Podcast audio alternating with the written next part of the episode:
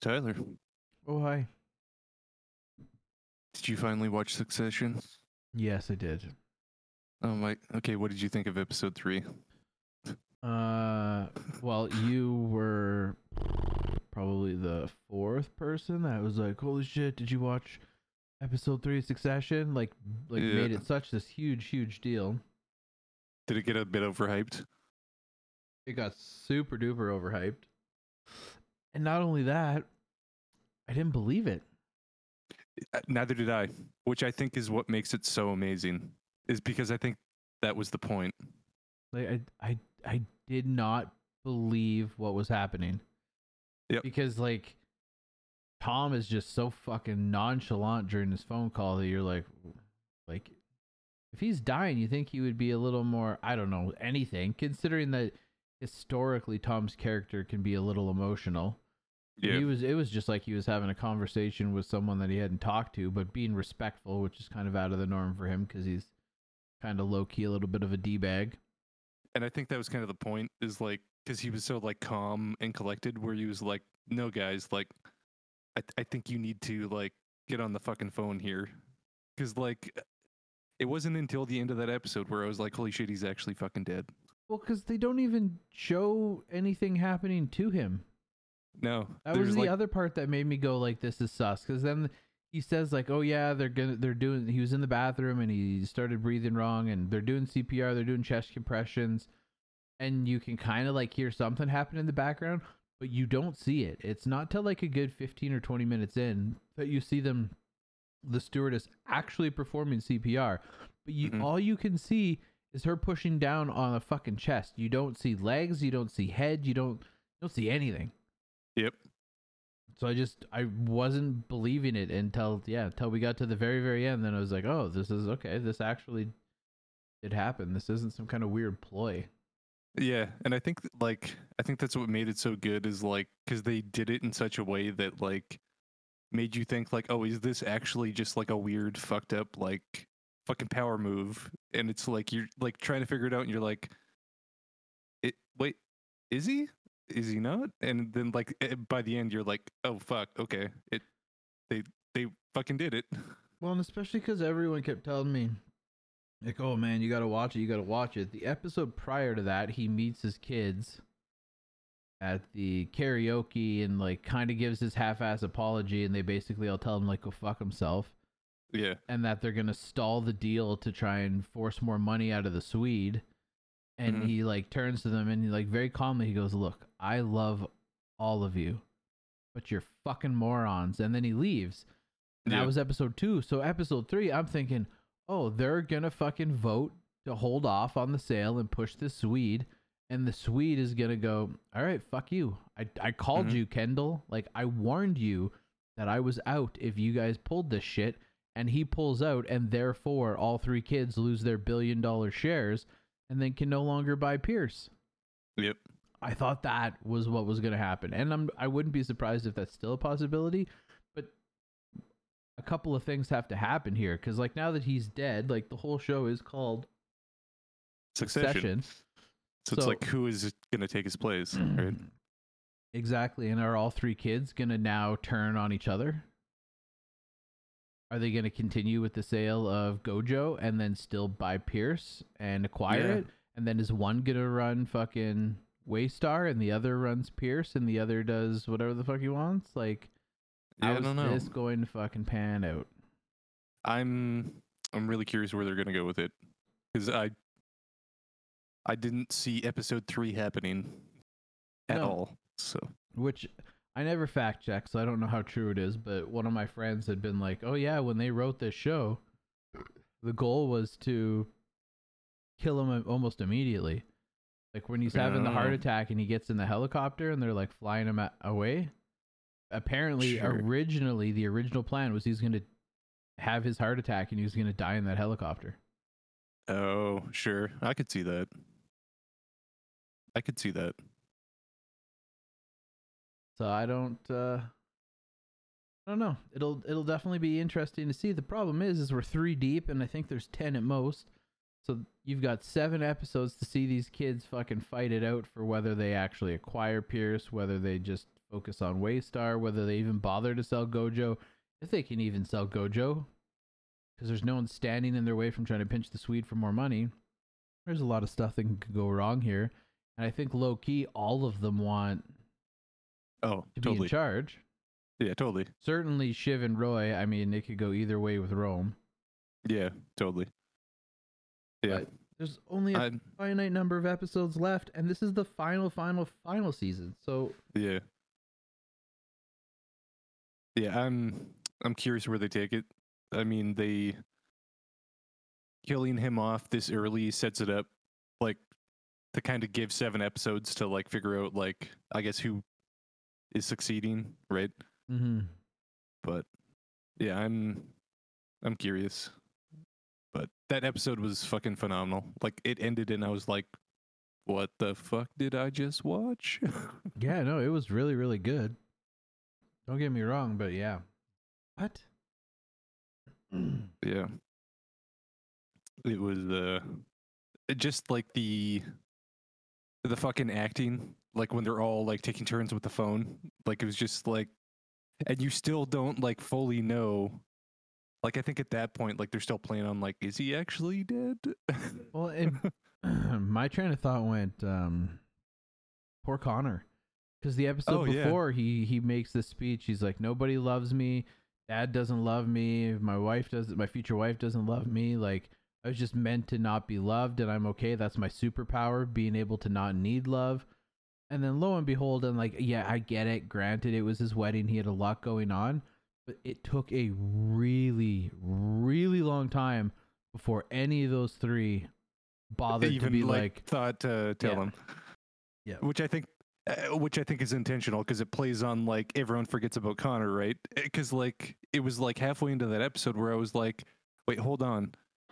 Your brother's wedding that's going on right now. You need to like go tell him, and then finally they're like, "Oh fuck, we need to go tell him." And I was like, yeah, it, it- like it totally plays on that character where it's like everyone just kind of forgets about him because he's like the the older one that no one pays attention to, right? So it's yeah, it was uh it was really good. I uh yeah. that was probably the best episode of that show. I think. It was pretty solid. I don't know. The season finale last year was pretty amazing. Yeah, true. That one was really good. But but yeah. Succession. That uh that was a banger episode. They're pretty solid. So you finished watching White Lotus season two. Yeah, and I'm even more torn on that show Darker, after eh? watching se- season two. Yeah, totally. It totally took a darker turn with uh, fucking uh, what's her face's husband like plotting to kill her basically Yeah. with the dude, and I was like, oh shit, okay, um, yeah, sure, why not? Um, and she fucking ends up just killing a bunch of people on the yacht.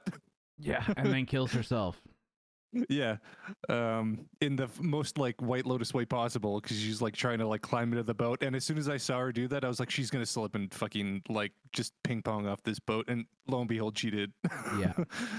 it was i'm not gonna lie that was a really satisfying death because that's it's a character that like you're kind of meant to hate right Yes, exactly. I so it, it like as soon as it happened i was like okay just deserve that like that was a great death to that character because like that character's kind of a piece of shit yeah, she Um, really annoyed me in the first season, and when the second Yeah. season started, I'm like, fuck. At least I don't have to listen to her. Like, yeah like just her whiny demeanor. And then Yeah. she was back, and I was like, oh my god, I don't know if I can do this for an entire season again. She played the Yeah. character really well, but God, was it annoying. Yeah, totally. Um, I really liked uh, the Sopranos guy storyline uh, with like his kid and his grand his Mm. grandpa, where they're all just like a bunch of like the dad and the grandpa are just like a bunch of like fucking whores basically that can't like hold down a marriage, and they're like tried to teach this kid like maybe don't be like us, and it turns out the kid just ends up going, and then like it was funny because I was uh, that storyline I actually thought was gonna play out how like it typically would, like because near the end of it I was like, oh, this kid's actually gonna like help out this like prostitute get out of this bad place, and then like lo and behold, she just fleeces him for ten grand, and I was like, that's the perfect ending for that. 50. Please or, or yeah, fifty, right? And yeah, and the whole like oh like how they wrote that relationship or like at the end of it he's like sitting down with his dad. He's like just give me the fucking money. He's like you have the money. And then by the end of it he's like i'll put in a good word with mom. It's like a total business transaction. Yeah, super greasy. It was I found it really cringy and difficult to watch him think that he's falling in love with this fucking hooker and then like Totally. watching him around the resort while his dad is watching him yeah because it's like and I don't I don't think it was ever like actually addressed right up at all throughout the whole season. Like does he know that his his dad was banging that same fucking broad for days when they first got to the hotel? no i don't think he it's ever like told to him which is like what makes it extra cringe when you watch it because you're like oh man you're if you knew i don't think you'd be doing this Probably not. No. Um, yeah, and then the actual storyline that I actually didn't care about was the Aubrey Plaza one with her and the tech husband. Mm. I actually uh, that one I was just like, I, there wasn't. I don't know. Like when those scenes came on, I was like, I, they just didn't really do it for me. It was hard because and I mean granted I think like like it's hard for me to relate to that personally because fucking in Sure. real life like things will kind of fucking burrow down a little bit and like my wife or myself either one of us will like get annoyed but we we Sure. talk things out like Yeah, when one of us is bothered we like sit down and we talk and we don't Yeah. play those stupid games where like I'm mad, so I'll say like a few hidden fucking words and take a little jab and then walk away we don't fucking discuss it further. Like we sit down and we fucking talk everything out. And for You're adults. yeah, for being grown adults, like to see them have all these issues, but at no point ever actually talk about them. Like he Yeah. lets his feelings fester and she lets hers fester. And it was just a little It, it, it was it was the typical like uh, TV and movie problem where it's like this is like literally this whole storyline doesn't exist if you straight up just talk to each other. Like uh, literally, there is no that storyline is totally fixed if they just sit down and talk. Yeah. but that's TV, I guess. But so that that storyline was I, I just wasn't into it. But the other ones were like super, super good. So yeah, I don't know. I th- I, th- I saw heard that season three is taking place in like Thailand or something. Yeah, yeah, I did read that. So I'm I, I'm curious what they like. I I- I'll keep watching White Lotus. I mean, it's fucking weird and yeah. Yeah. It- I, I think I said it last time. It's like peak HBO, where it's just like, here's this weird fucking show that no one wanted to greenlit, and HBO gave them a couple million. Mm-hmm. and it's just this weird fucking thing. And I will say the fucking theme song for that show fucking slaps. It's so catchy. And how they fucking like integrate it into everything. Like that's the only score they use is like just variations of their intro and it's amazing. I have the complete fucking opposite feeling about that fucking theme song. Really? As I think it's like super well done. I'm not saying it's not well done, but to me it is just so so irritating. Oh, really? I- I really like it. I, I it drives me fucking nuts, man. I hear it and it just it like It boils my triggers you for blood. Yeah, I hate it so much. okay, fair enough. Fair enough. That's fair. I I think it fucking slaps. But to each our own. Yeah, don't uh, don't care for it one bit. But yeah. White Lotus, that show is still decent and still fucking weird as shit. Yes. So what else we got here? Well, I feel like we're on a movie and television trend. Did you finally just watch Avatar, Avatar 2? Fuck yeah, I did. Finally hit VOD. And I enjoyed it. It was good. It wasn't I mean, uh, another buddy were talking about it, and it's kind of like it's like kind of peak popcorn, like tentpole movies, where it's just like this story isn't like doing anything crazy. It's kind of just like an average, like, hey, the good guys are fighting off the bad guys. Like, there's nothing crazy about the story, and it's not like doing anything terribly fresh. But it was like really well done, and the movie was gorgeous. And like, I finished it, and I was like, that was a totally fucking fun, fun ass time. Albeit, I will say it needed like 30 less minutes of runtime. That movie did not need to be three hours. Over three hours. Yeah, over three hours, whatever it was. Like, I definitely came out of it being like, you could have easily shaved 30 minutes off of that and been totally fine. But, but like overall, like I like I finished it and I was like, I don't regret spending three hours on a Friday night with this. It was actually it, like it was totally fun. I totally, and I don't know if this is because you mentioned it when you talked about it, but the kids and they're like saying all of the fucking like bro and cuz. I don't know if it's because like you told me about that beforehand, so I like intuitively like was looking for it. But my god, you were totally right. It was like every fucking line of dialogue. I was just like, "What is this? A fucking Fast and the Furious movie?" Like, Yeah. uh, like, and I think, I think it's because you mentioned it that I was like, "Oh, I- like I just." If I hadn't mentioned it, there's no way in hell with the quantity of using those fucking words, you would have noticed. Oh, totally. There's there's no way you couldn't. Yeah, totally. It wasn't a bad movie on its whole. I also thought it was way too fucking long. The storyline wasn't like some crazy mind blowing new storyline. It was just a different No. take on a recycled storyline, but it involves fucking aliens. Yeah, But it did I mean, knock like my socks out of the water, and I think part of it was because there was so much time in between the two, and yeah, and because it was so fucking long, like it it was insanely long. There's a Yeah. lot of stuff that could have just yanked right out of there. Oh, totally. Did Like I don't you- know if you noticed, but there was lots of scenes. Like I'm particularly thinking of when like spiders on the boat and there's all the mechs around them and stuff.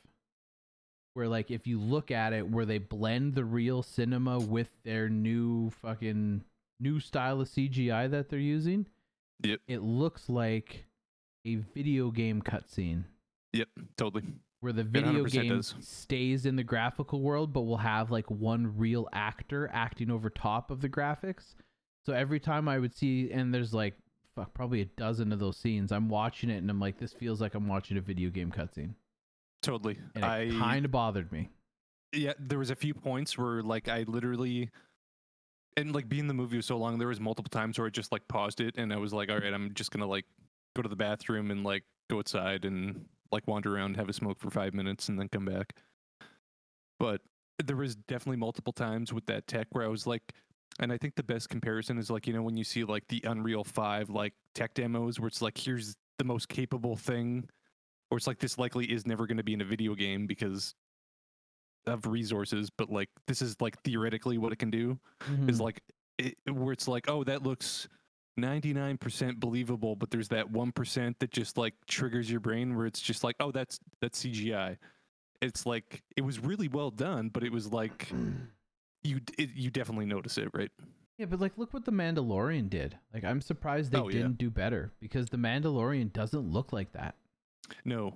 No it doesn't. And it's yeah. So and it's and it's funny because like i the wait time between the movies he was always like oh we got to wait for technology to catch up. But like i came out of the movie being like i don't think you needed to wait for technology to catch up. I think you could have done this six years ago and been perfectly fine. Yeah.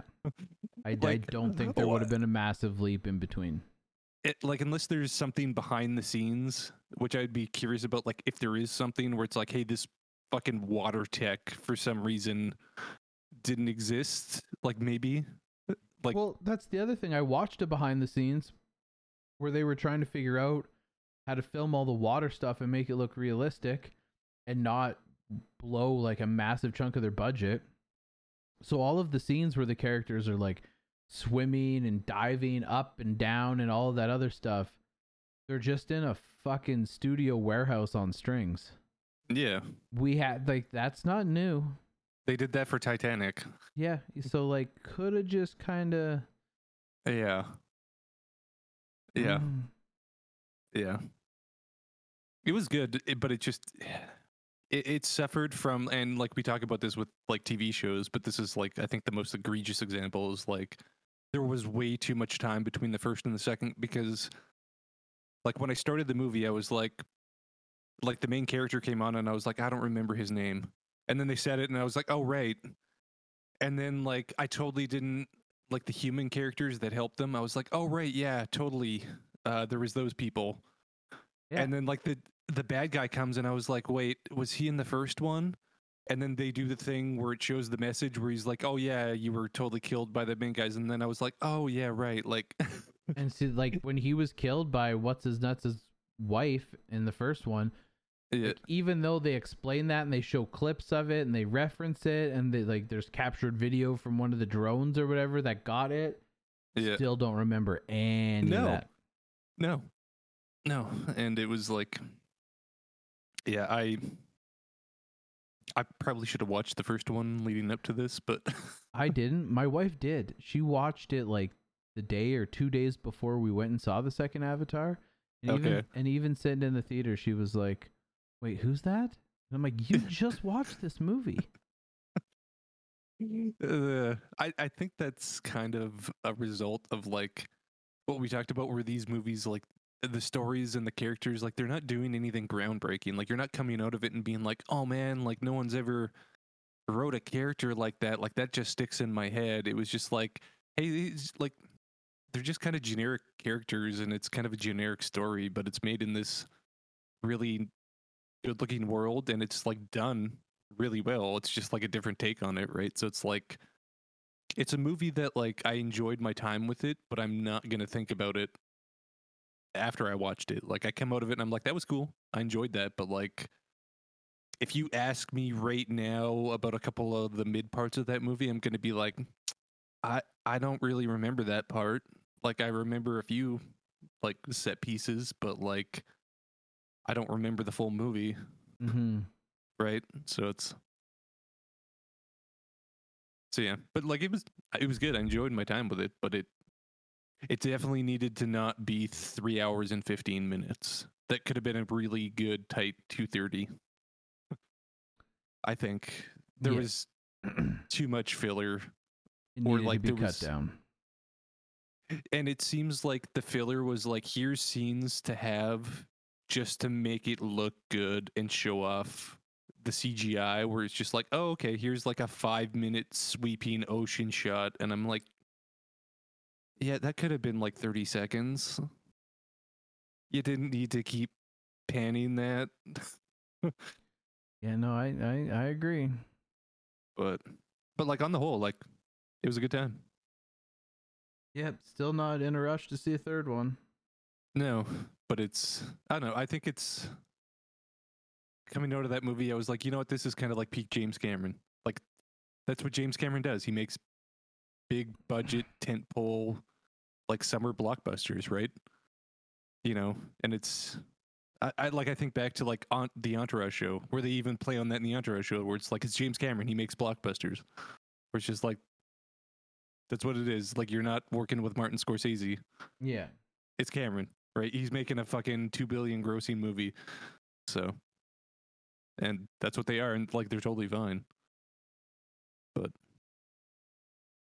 Yeah, still yeah. just yeah, yeah. Yeah. It was it's okay. Didn't knock my socks off. Didn't hit me the same way the first Avatar did. I remember seeing the first Avatar in theaters and walking out and just being like, "Whoa, that was crazy." Yeah. Didn't, didn't get the same visceral reaction this time around. No. No. And that's even playing on my fucking the nostalgia factor that I'd have given it was like a fucking decade, but Yeah, totally. Hmm. But yeah. Yeah, Avatar 2. A totally fine movie that I'm gonna forget about. I have begun watching Rabbit Hole and I am super fucking into it. Okay, I watched the f- first episode and it didn't hook me. It didn't? No, the, like the first episode was like, okay, th- like I, I kind of went into it thinking it was like Kiefer Sutherland doing 24 stuff again. He does. Eh, Well, he does, but like, I don't like the, I don't know. Maybe But- it was just like the headspace I was in when I watched it, I think you need to get a couple deep because the Okay. first one's just like establishing, right? And you get into the first one, you're like, okay, he has some sort of weird side business where they do weird kind he's of like, like, corporate spy, basically. Yeah.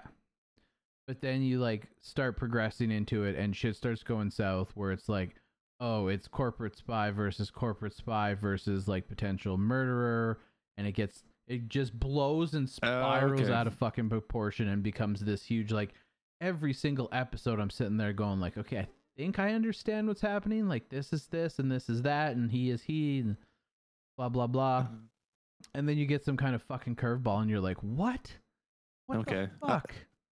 Maybe I just need to give it a few more because it was I just watched the first one and it, it might have been late at night. Maybe that's why. But I'm digging it. I'm like super Okay. loving it because it is just like it's a thriller, but it's like a straightforward mindfuck mystery, and Sure, I'm yeah. just absolutely in love with it so far. okay, I think I just maybe need to like commit to a few more and like maybe I need to watch like two or three back to back to kind of be like, oh okay, and then I'll probably get into it. And It's then like the because like the initial pitch of like Kiefer Sutherland doing spy shit again is just like, yeah, sign me up. I love 24. yeah, who didn't? Yeah. So And, to, and to be fair, like when I started watching it, like I binged the first three back to back to back. So like, I, I got to see a lot of plot explanation and a lot of like what the overarching theme of the show is going to be. Like it gets established by that point, and that's what I was like, "Yep, I'm in. This is my jam. I'm gonna keep watching this."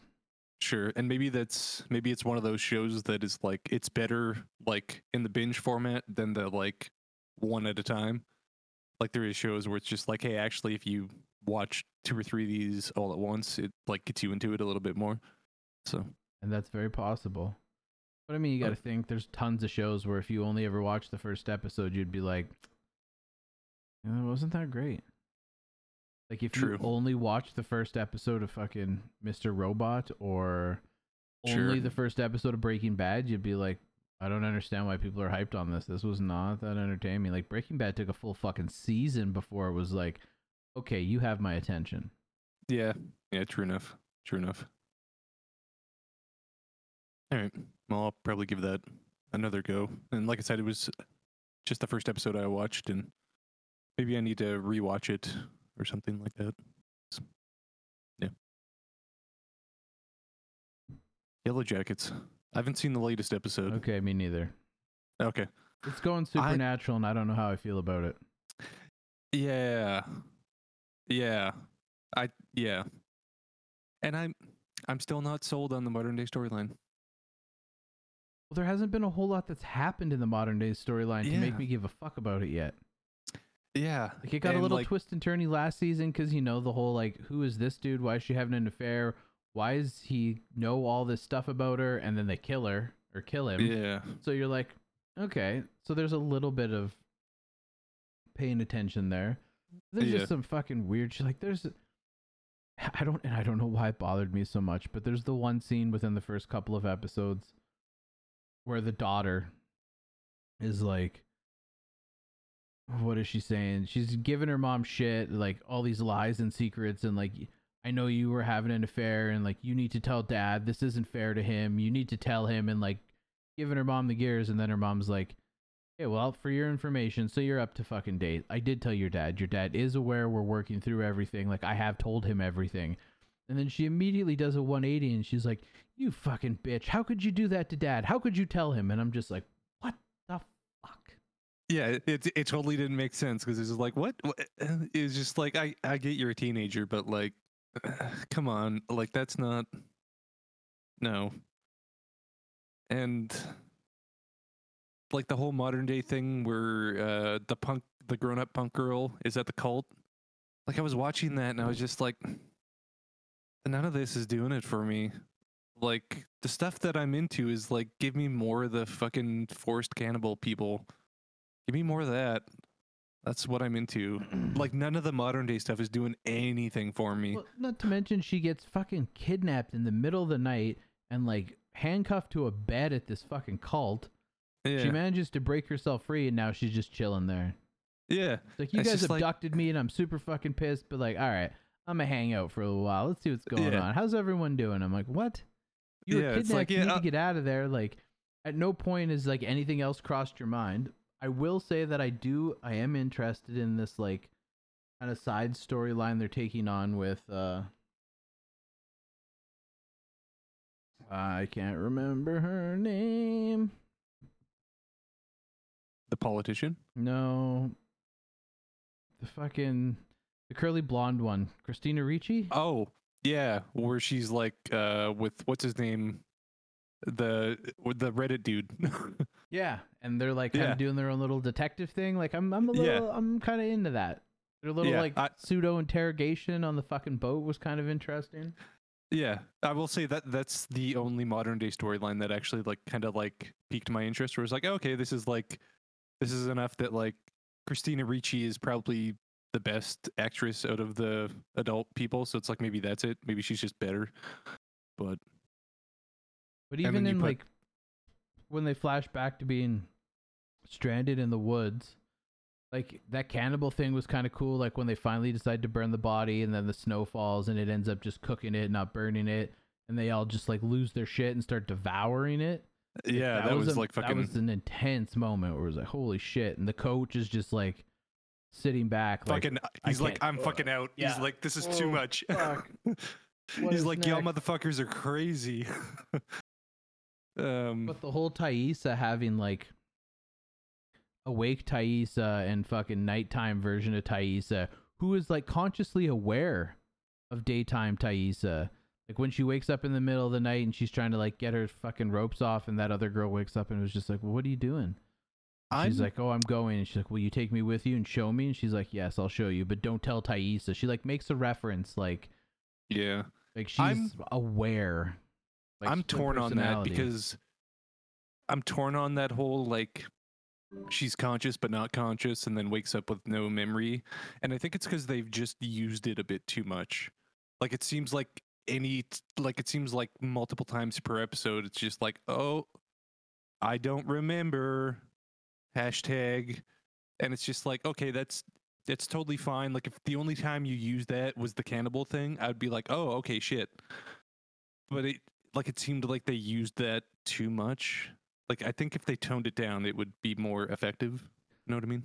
well, she clearly has split personality. Yeah. where neither like where at least she doesn't recall or is aware of what her other personality is doing in the evening but it's just weird because like when they're kids she keeps going out to those weird carvings so i'm like okay Yeah. she developed a split personality being in the woods and her fucking dark side of her is like super attracted to these weird symbols and then you kind of link it where you fast forward to like the modern day storyline where she's performing like Rituals. rituals and cutting the dog's head off and doing all this other shit. So you're like, is there actually a supernatural element to this, or does she just have split personality and her other personality is just like right fucked, going, I'm going to improve our lives and get us the presidency by sacrificing to the fucking Yeah. gods and Yeah. I'm curious how much they play into that. Like, is it gonna end up being that there is some supernatural stuff? Or is it are they just kind of flirting that line? Kind of trying to be like, hey, lost style. What's Yeah. going on here? Turns out it actually doesn't matter. Right? Like I'm curious what they do with it. Um but yeah, like I'm so far I'm still like enjoying it, but it's just like the modern day stuff. I'm just like I find myself just picking up my Steam Deck and being like, all right, come on, carry on, do Like- your thing. like let's get back to the the wood stuff because that's where all the best stuff is, right? Like when they they devour that and you know the coach and playing on all that where he's just like, y'all motherfuckers are fucking crazy, you know. Mhm. Like I want to see more of that stuff. Like not whatever. And maybe it's just because, uh, like, I don't see where they're like going with the modern day stuff. Like they haven't like been like, okay, this is why we're telling the modern day story, right? Yeah. Right. Like if they had like a hey, maybe there is some weird supernatural thing that they're exploring in modern day, I'd be like, okay, cool. Like be a little bit more invested in it. But I just I haven't seen the point of the modern day stuff yet because it's like what why are we following these people in the modern day when seemingly there's no point to it? Right? and maybe it all comes back around. Like maybe we're just waiting for that that moment where they link it all together. Sure. But uh, it's still it's still good. Like I'm still liking the the four stuff. So, but I don't know. It's, it's weird. Yeah, I'm gonna keep watching it, but Yeah. hopefully it has some nice fucking turning points coming up here. Yeah, Eh, what else do we got here? Oh, you season four. So did you finish all of it? I did. So did I. I actually super liked how he basically was like multiple personality where he just like compartmentalized that like version. I actually Yes. thought that was a cool twist. I enjoyed that as well because like the wife and I were watching and initially she was like thank God when we first started watching it she was super happy that it was going in a different direction cuz Yep. 3 seasons prior where it's Joe sees someone becomes obsessed follows them stalks them wants to be with them murders people around them so that he can be with them you know formulate all these situations where they f- but kind of fall for him Yep. only to actually get what he wants and realizes like ah i don't actually like this person Yeah. Just lots of murder and fucking death so yeah to see that like Yep. he's all of a sudden splitting off and fracturing these personalities that are fucking kind of taking forth i was like because i liked how it became like a murder mystery twist prior to that where you're like holy fuck like this Rhys guy is really fucking him up like And it turns out it- he's never met the person in his Yeah. life. yeah i Yeah. was didn't i didn't quite see that coming so that was super refreshing and I really I love how they ended it too because like his character kind of comes full circle, right? Because like for the first 3 seasons he's like he's always fighting with the like his bad side, right? Like the Dexter side where he's like, "Oh, Mhm. I'm fighting this." And then by the end of it he's like, "You know what? I'm just going to embrace this person with this new girl and if I got to kill a few people along the way, so be it." and it's like, "Okay, cool." Like he kind of comes full circle where he like totally compartmentalizes it and then he's just like you know what i'm just going to bring this out of the box forever You know, there were a few things that bothered me. And I Okay. don't even remember specifically what they are anymore at this point, but I remember just thinking about this the other day. That shows that are grounded in realism. Like I'm not saying this is like an ultra realistic fucking kind of show. You know, the Yeah. kind that's like based on true events or anything like that. But it's grounded in realism in the sense that they don't use supernatural abilities or God's intervention, right? Like they try to keep it like it's a little far fetched, but yes, like one could conceive that something like similar to this could happen. Like that's what I mean when I say grounded in realism. And there Yeah. were just a couple of fucking things that happened throughout that season where I was like, fuck, you guys are really, really expecting us to like, take a few leaps yeah. Yep. Which kind of bothered me a little bit. yeah Like you, like the oh, what was the the one that irritated me the most? Is you're telling me like one of the world's richest men, one of the world's richest and smartest fucking men, that Joe after killing him was able to just flip open a book and he's got a page in a journal that says bank information and then it's Yeah. all written in fucking code. yeah and he figures out it out here. and then just wire transfers and sets up the whole yeah th- like there's a few things where he's like okay that's um that's some pretty thick plot armor right there Yeah, not to mention like if you're a super billionaire and all of a sudden 200 like you don't just open up the fucking banking app on your No. phone and wire transfer 200 million dollars. It's not how that works. But I mean obviously for the sor- sor- or the for the sake of the storyline, he needed Yeah. to wire transfer this money to the bodyguard who then disappears. Totally, yeah. Like, okay, I understand for the sake of the story that's how this had to go, but like you're really fucking really There's a few- here. yeah yeah you really gotta like yeah yeah there's definitely a few t- moments where it's like mm, okay that's yeah sure I'll believe that for the sake of this. but that's you're pushing it. So- What what do you do for another season where now he's married or not married, but he's partnered with arguably the richest and most powerful woman in the world, where he's got everything at his disposal. Like how quick does he especially at the end cuz he was like I just want you and I'm going to confess to you all the bad stuff I did because I don't want to lie. I want to be me with you. Yeah. And she accepts all of that. But clearly it's Joe, so that's not going to be enough. He's going to become obsessed over someone else. It's like who's going to take him down? And part of me thinks with Jenna Ortega's rising fame that she's going to make a comeback because like if you remember season 2 or Mhm. 3 he kills That's right. Jenna Ortega's sister and Jenna Ortega like flees with a bunch of money, right? That's right. Yeah, I don't. Yeah, like I see a lot of people online being like, "Oh, he's gonna get arrested," or "Oh, he's gonna get killed," and you know what? I bet they end the they end the show and he's just fine. I bet he goes off and just fucking into the sunset because that would so? be the that would kind of be like the whole point of the show, right? Is like he consistently just gets away with this. So it's like fuck it, just end it and have him fucking fade off into the sunset. don't give the audience a satisfying ending. Just be like, yeah. I don't think he gets keep, arrested, but I think someone from one of the past seasons Sure. like an Ortega or someone else, one of those other characters. Maybe it's the chick he just framed for mur- framed for fucking killing that dude. Uh, someone oh, the ex- college girl, yeah. yeah, someone exposes him and someone fucking someone kills him. I could see Ortega coming back because she's already like in the Netflix fold with uh, uh what the fuck was that show? Friday, Wednesday, which I still have to watch. I Wednesday was really good. I can't believe you haven't watched it yet. Oh, Wednesday, yeah, sorry. It's it's been in my queue, but every time I look at my TV queue, I'm like, Jesus Christ, this is so fucking big that I just have to like pick a show and like focus on it, like I did with like the White Lotus, where it was like, all right, this is the show I'm gonna watch, and when I'm done with it, I'll move on.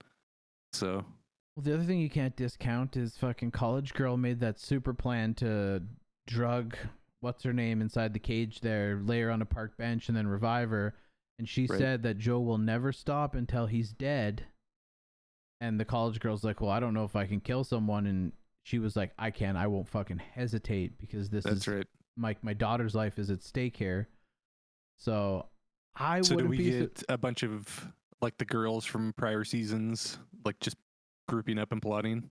I don't know if we get a group of them. Like it's it's honestly a bit of a stretch to think that Ortega might come back for any sort of reason and be the one to take him down. But I would not be surprised if we find out that the roles have been reversed and that in the new season someone is stalking Joe and slowly fucking ruining his life and it's to be that chick that managed to fucking escape from the cage.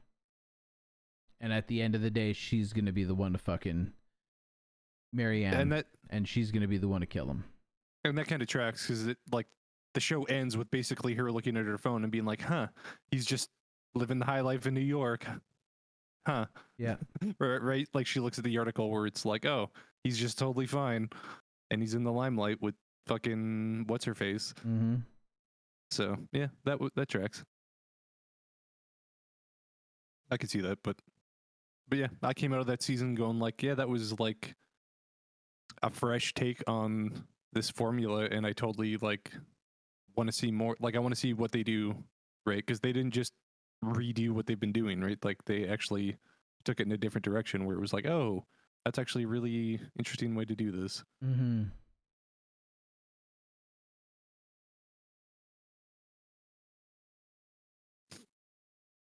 All right. What else do we got here?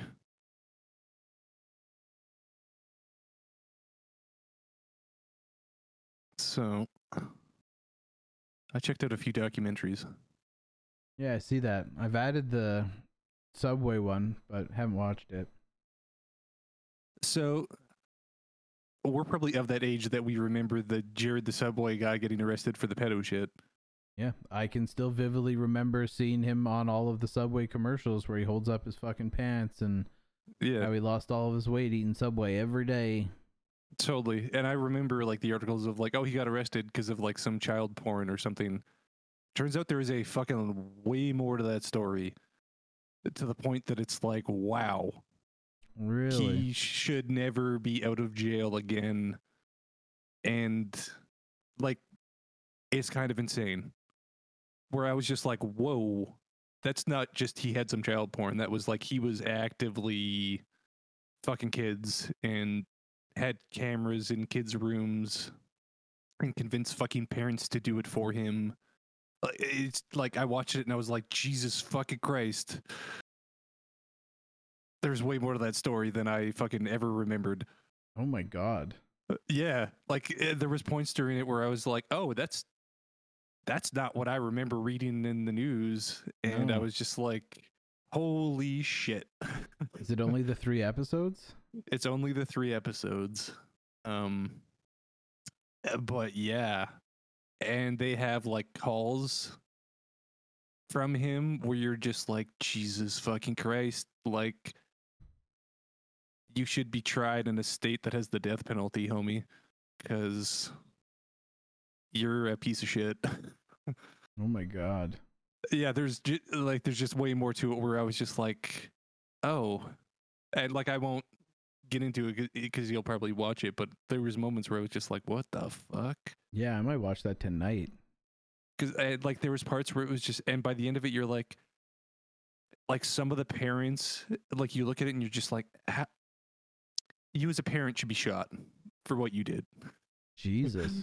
for like going along with it where it's just like what the fuck and like they interview like some of the kids that it happened to and it's just like what the fuck like it's just yeah there's way more to that story and yeah i'll let you watch it but fucking jesus christ Okay, well, I'll watch that tonight. That'll be my tonight watching because Lynn, yeah the wife, and I absolutely love a good documentary series, especially like the crime ones.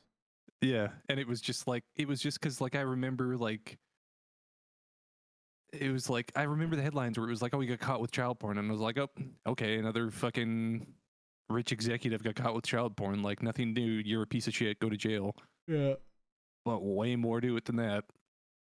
And yeah, Because even she was recommended. She's like, "Oh, did you know that there's a Boston Marathon bombing documentary now?" And I was that like, one "How exciting is that one going to be, though?" Oh, so that one isn't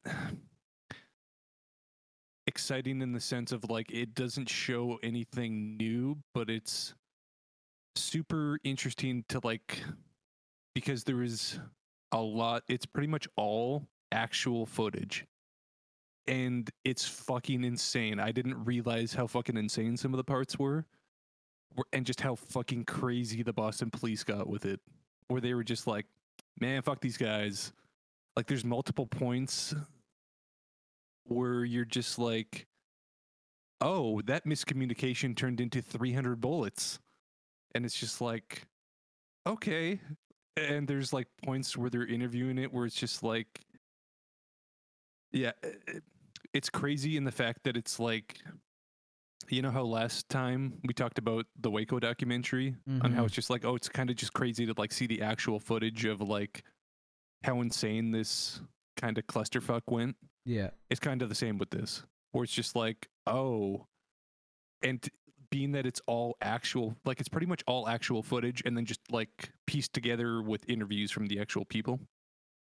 So it's like the amount of actual footage is what makes it crazy, where it's just like legit, there is footage of like when they're on the street trying to catch these two people, like you're literally watching the footage of them shooting and like you see everyone involved like it's kind of crazy how much real life footage they have that they Hmm. actually put into the documentary Interesting. but so yeah it's crazy that way because of just how much you actually see and how much like you actually see the people fucking throwing bombs into the street against the cops and like it- which is why it's kind of crazy because like you watch it and you're like this is insane how much real life like footage they have of it so. But it's so it's definitely worth a watch that way. And it's this isn't really a spoiler but there was a fucking hilarious part where they were like trying to catch the two people on the street and ever like all the residential people are like what the fuck is going on like there's pipe bombs going off in the street and like gunshots and they talk about there's like this one like totally like picturesque like American gun wielding citizen where he keeps coming outside to the cops and he's like, "Yo, you need some help? Like I'm here to help." And they're like, "No, get the fuck back in your house. Like bombs are going off." And he's like, "Y'all want some help?" and I'm like, "Oh, okay, of course. That seems like a totally like some Boston-born guy that's just like, "Yo, I want a piece of this." yeah. But but yeah, it was super good. And it's I forgot just how trying to think of the way to phrase this, but how like crazy it is to see like people come together in times like that where it's like and especially in like somewhere like Boston that's already very like community centric, Yeah. right? Like seeing them all like come together and like by the end of it you're like, "Oh, that's actually kind of insane how that city came together at the end of it, right?" So but yeah, totally worth a watch for both those, and they're both three episodes, so All right then. easy binges. Probably eventually get to both of them. Although the Jared one is definitely the top of my list right now. Yeah, because that one is, yeah, definitely watch that one. All right, what else we got here? You want a Harry Potter TV show? Oh man, ten seasons. It's like, oh fuck. I don't know how I feel about this. Like, it'd be cool, especially with like the tech, like cinematography and technology and stuff today. And instead of giving each book an hour and a half, you gave it a full ten episode season. Like that part kind of interests me.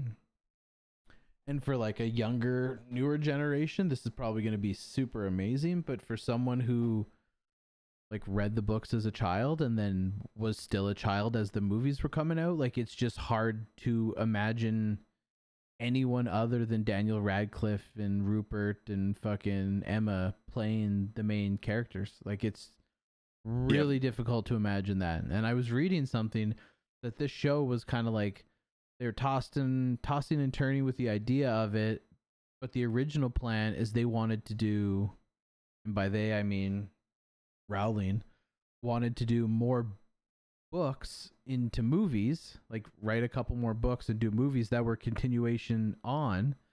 And she had like plot ideas and stuff for like another four or five books Really? with the characters as adults, but that would require Emma Oh. Watson and Daniel Radcliffe and Rupert to to come back and reprise their roles, and basically n- none of them had any interest in it. So she was like, "Okay, well, reboot the whole thing, start with young actors, and then we can just carry on." Sure. Sure. And I could see that for those actors being like, you know what, like we did our seven or eight movies. We did her thing. Like I could totally see why they're not keen on coming back. Being like, eh, we we did her thing. why come back? Uh, It's not like any of them need to, right? Yeah, But- and you know what? I'm not an actor, so I don't know what goes through some of these people's heads. I understand that after doing all this stuff, Daniel Radcliffe wants to be considered a. He doesn't want to be typecast. He doesn't want to always be known as Harry Potter. That's why he's been doing like super fucking weird indie and bizarre movies from like Yeah. Guns Akimbo to that fucking Swiss Army Man. Like he's been doing all kinds of weird shit. I see Rupert pop up periodically, but they're all in low budget. They're kind of like drama, romantic kind of fucking movies, and none of them are. I couldn't even tell you the title of any of them. And like Emma went back to school, but she's done school now, so like I don't know what she's doing, but she's not doing a lot of acting. But like No. if I genuinely enjoyed acting and I made a ton of money acting and I enjoyed the process and I understand being on set and acting can be like hard work and long hours and stuff. But you're also talking to someone who spent the better half of their fucking life working 16 hour days. Yeah, so I'm aware of that. So if you have an on set on on set call time and you oh no you got to do 10 hours of filming that day like boo hoo. I yeah, don't I don't much. fucking feel for you. You're not typically doing physical fucking labor. Anyway, Yeah. I digress. If I was someone and I was an actor and I got fucking cast in one of these play or these movies that was like a character that like returned through several fucking movies, I'm gonna keep doing these fucking movies. Sure. If you're good at Yeah. the character, you know the character inside and out. It's like second nature to pretend to be this character. You can make a pile of money, and you're gonna pay me to go to exotic locations and hang out with my friends. One hundred percent. Sure, sure. But there's probably also the aspect that they came out of those movies and they're like, hey, we actually don't have to work a day in our lives anymore, so Yeah, I'm they- just gonna do really whatever the fuck I want. You know, and Radcliffe decided to just he's like, I like acting, but I'm just gonna do weird indies. So cool. Give her shit, man. I but mean, yeah, I'm like I'm gonna watch it. Like it's Yeah. fucking Harry Potter. I'm gonna watch it, but Yeah, totally. But it's, I mean, there is some confidence in HBO going like, "Hey, we're committing to like seven or eight seasons, like one per book, and being like, this is legit going to be uh like a tentpole show." So, like, I, I don't think it's gonna suck. no. I mean, most most of the things that come off HBO don't suck, so I'm not too worried about that. But But it's just, I think, what me and you have is like what a lot of people our age have, which is like we grew up with the books and the movies. We've already seen these stories in multiple mediums. And okay, so they're retelling it for like, call it a new generation or whatever. Like, that's totally fine. But like, it's like our third or fourth fucking like telling of these stories, right? So it's like, yeah. yeah, So, yeah. yeah. So the HBO's up in the fucking ante, and Marvel is dropping its movie count. Yeah. So there, there seems to be a report that they're maybe scaling back, which honestly I think is a good thing. As someone that has been very, say, lukewarm at best since after Endgame, I, I think this is the right call. Because Uh, scaling back a little bit for sure. I don't think they need to be dramatically scaling back. I think they need to. I think after Endgame, they rushed into what was going to be their next big, big, big chapter. yeah, And I think this is going to end amazingly. Like the Kang Dynasty storyline, which is going to end in the Secret Wars. Like, the Secret Wars is going to be fucking amazing. That is going to be unfucking real. I can't wait. I want it right now. Like, that's how much anticipation I have about it. But see, and I have zero because I'm like, I don't care about any of the new heroes. I'm just like, that's not new heroes, though. The secret, Yeah. the Secret Wars is every Marvel good guy gets transported to a fucking planet to fight every Marvel bad guy. It is Yeah. it is a mass scale war between all of the good versus all of the fucking bad. Yeah, and like it's uh, call me when it comes out. right? Like I'm sure when it comes out and like I'm sure they'll bring back Iron Man and Captain America and all those people and I'll be like, "Okay, cool, like I'll watch this." But like until it's in until it's on my Plex or it's in theaters, like eh. know what I mean? Like, I- like I hate, Like- like, I understand the fatigue of it all because like Yeah. I I still honestly haven't even watched Black Panther. There's a couple of the TV series that I haven't watched yet. Yeah. I'm excited for the Secret Invasion TV series, like and Loki season two. Like I'm I'm actually excited for those, and I'll watch those. Yeah. Ant Man was it was good, but like it was it was eh. I still haven't seen Ant Man, but like I watched half of the new Black Panther and then turned it off. That last Thor movie I thought really sucked. See, and I enjoyed it, but I think a lot of people went in with expectations of like some sort of new revolutionary Thor movie, but it's like Ragnarok is one of my favorite Marvel movies, and I don't care Yeah. what anyone says. If you don't think that that movie is just like another version of fucking Ragnarok, you're crazy. Because it's the same director, it's the same fucking writer, it is the same comedic styling. Like it is Thor Ragnarok Part fucking two. And I think where a lot of people got upset is like, okay, we had Thor, which was interesting. Then we had Dark World, which wasn't that great. And then Yeah. we and then they see him in all these other movies and stuff. So they want different things. So to get basically a regurgitation of Ragnarok, I don't think too many people were hyped on that. But that's exactly what I was expecting. It was exactly what I wanted, and I enjoyed the hell out of it. Yeah, sure. but but yeah, uh, and it seemed like I'm just reading this article, and it doesn't seem like they're scaling back crazy. Like I think they said their original target was like four shows and four movies a year, and they're saying now we're going to do two shows and three movies. So it's not like a ton, but no, that's like, but they definitely do need to cut back because it is fatigue. Because it is like fuck another Marvel show, and because they're all interconnected, then you no longer take the like you take a bit of the excitement out of like, oh, a new Marvel show, I want to watch this, and then it becomes. "Ah, It's another Marvel show. It doesn't look that interesting, but I have to watch this because otherwise I'm not going to understand what's happening in the next movie. yeah, and I'm I'm even at the point where I'm just like I don't have to watch this. I'm just like I'll watch one or two, like the ones that pique my interest, but I'm not gonna watch them all. I'm just not. Well, they need a they need a refresh, Yeah, whether like it be they like characters. They need to refresh the characters, which they're kind of slowly doing with the Young Avengers. I think once we start seeing them all together in a movie, that'll be a slightly different story, sure. as opposed to seeing their like them become Young Avengers in the TV series. Which I don't Yeah. hate though, because it's interesting. Like you get more than just fucking sixty minutes to explore someone's backstory and oh, establish who they totally. are. Totally.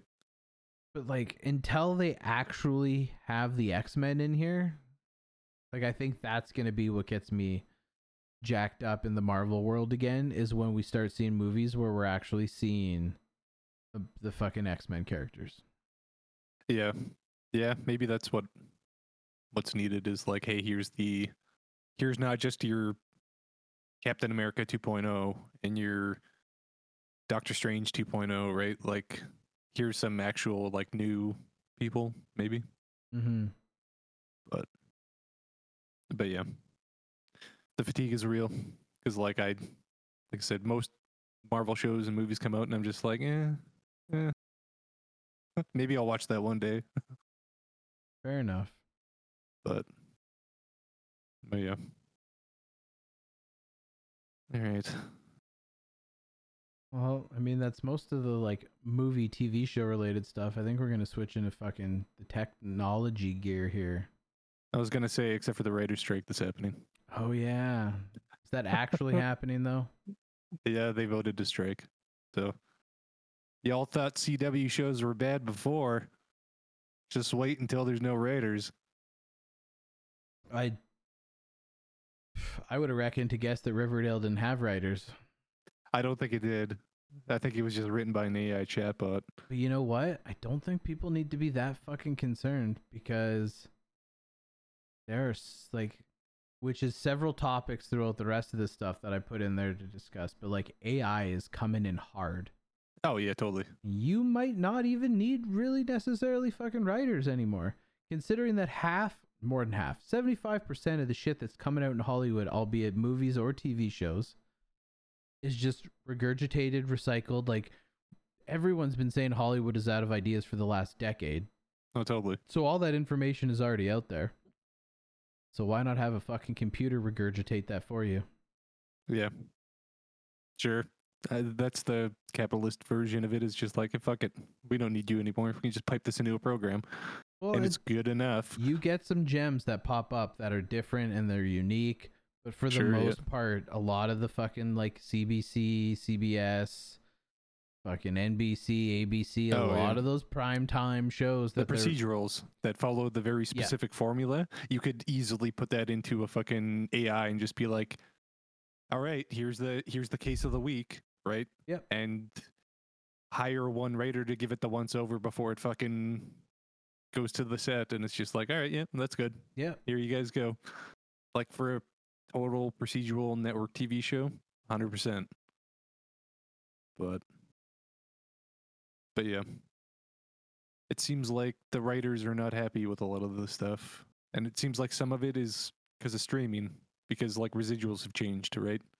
Things Mm. don't go into syndication anymore and you don't get paid if, you know, the increases and stuff like that because when it's streaming they're just like, "Hey, here's your paycheck. We're not going to pay you royalties based on, you know, per streams or whatever, right?" So there's not it's not like it was where it was like, "Oh, hey, I made a really good show and this is actually this will carry me for the year that it took to make it." They're yeah like, oh, I just got like I'm easily pay for this and I'm not getting anything more. Why would I want to do any of this? It seems Yeah. like so. I mean, which is fair. I get that. Like, I never even thought about it from that perspective. But yeah, streaming is the future. So, fucking residual paychecks from syndicated TV shows. That's that's a thing of the past. Yep. So Yep. to compensate, it's like obviously, yeah, I guess you need to f- figure out some kind of level of compensation for that. Yeah, so the writers' unions are like trying to like, they're like, yes, like, we're, like the pay is like this isn't a viable career to write for TV anymore because unless you're pun- like unless you're like a high level person that's getting like network deals or like Netflix deals where it's like, hey, produce five things for us and here's your couple million dollars. They're like, it's just not like it's not worth it right? Mhm. So it's like, which to- totally makes sense. As soon as I read some of that stuff, I was like, oh, you know, it actually that totally makes sense from the union's perspective of being like, oh, actually, the streaming is just like you've made it so that we don't get paid, and we don't like that. But Yeah, but when the when the show goes into syndication, it signs a big deal with whatever networks it's going to be syndicated on, and portions of that paycheck go out to like the writers and the producers and all of that stuff. I don't see how that wouldn't be the same fucking thing. This seems like it's not a streaming is fucking us. It seems like networks are fucking us where they're like, "Hey, now that this show is done, instead of signing a deal so it shows up on TBS and A&E and fucking Fox all at the same time where you guys are going to get a cut cuz it's a syndication deal, it's just going gonna- to Netflix, and we're going to put it on cut. And, I, Netflix and we're going to take the lump sum. and I'm pretty sure that's the problem. Is like, like I, I mean, like streaming is the problem, is and that's what's causing the problem, but it's not. Netflix isn't like fucking probably fucking over writers. Well, I mean they probably are, but Mhm. you know, Yeah. it's I think it's the studios being like, well, it's technically not in syndication because it's streaming. So how about you go fuck yourself? Yeah. Right. Which I can So- totally see. Yeah. So, but yeah, it'll be it'll be curious how that happens because I think there's like two other writing unions in Hollywood. Like there's one for movies and then there's one for something else. So it'll be curious if this bleeds into that, and if that happens, then like y'all thought production times were bad right now. Mm. Just wait until you can only make what's already written because everyone's on strike. But- Not one thing, it's another thing. So yeah. Yeah, I think that's all of the the movie and TV show stuff. Yeah. All right. So we got a lot of tech and just miscellaneous shit. I saw Linus's video where he gets to try out the new Asus handheld. I saw that too. And that thing's gonna live and die by its price point. Oh, for sure. And I don't think it's gonna come in any less than a thousand bucks. No, it's going to be extremely pricey, but they were showing off prototypes of this at CES like two years ago. So Yeah. it's like this shouldn't come out of left field where people are like, oh, fuck, Asus is jumping on the train. I'm pretty sure they were working on this a long, long. Well, they were, because like I said, I saw prototypes at CES from like two years ago Yeah, totally. where they were showing people it. and like watching the videos of it like it it seems like a great device like it's hey it's it's a steam deck but it's running windows so it's like you can load up your steam library you can load up your game pass you can load up your epic and hey guess what no compatibility issues right Mm-hmm. So like there is if that thing came out and it was so the steam deck in canada was 500 bucks the one i bought at least. If that thing came out and it was 700 bucks i probably would buy it instead of a steam deck because it's like hey here's just windows and a handheld. Which you can still do with the Steam Deck.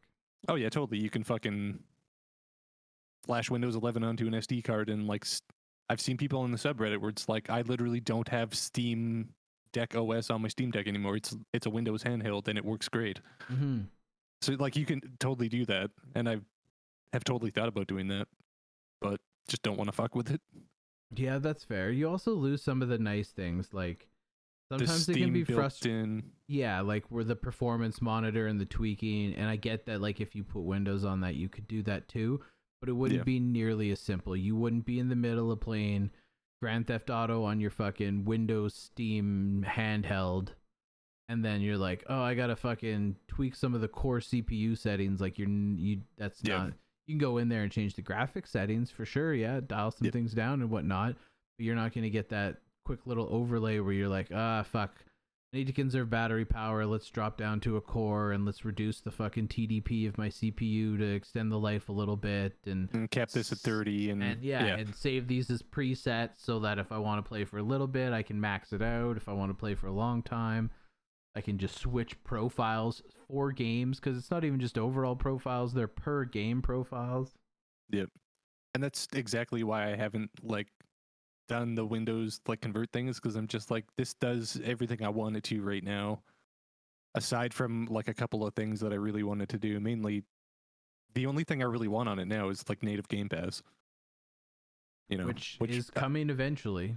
yeah, which is this other article, which is during like a Microsoft, I guess what do they call it? It's like where people just like make whatever they want and then pitch it.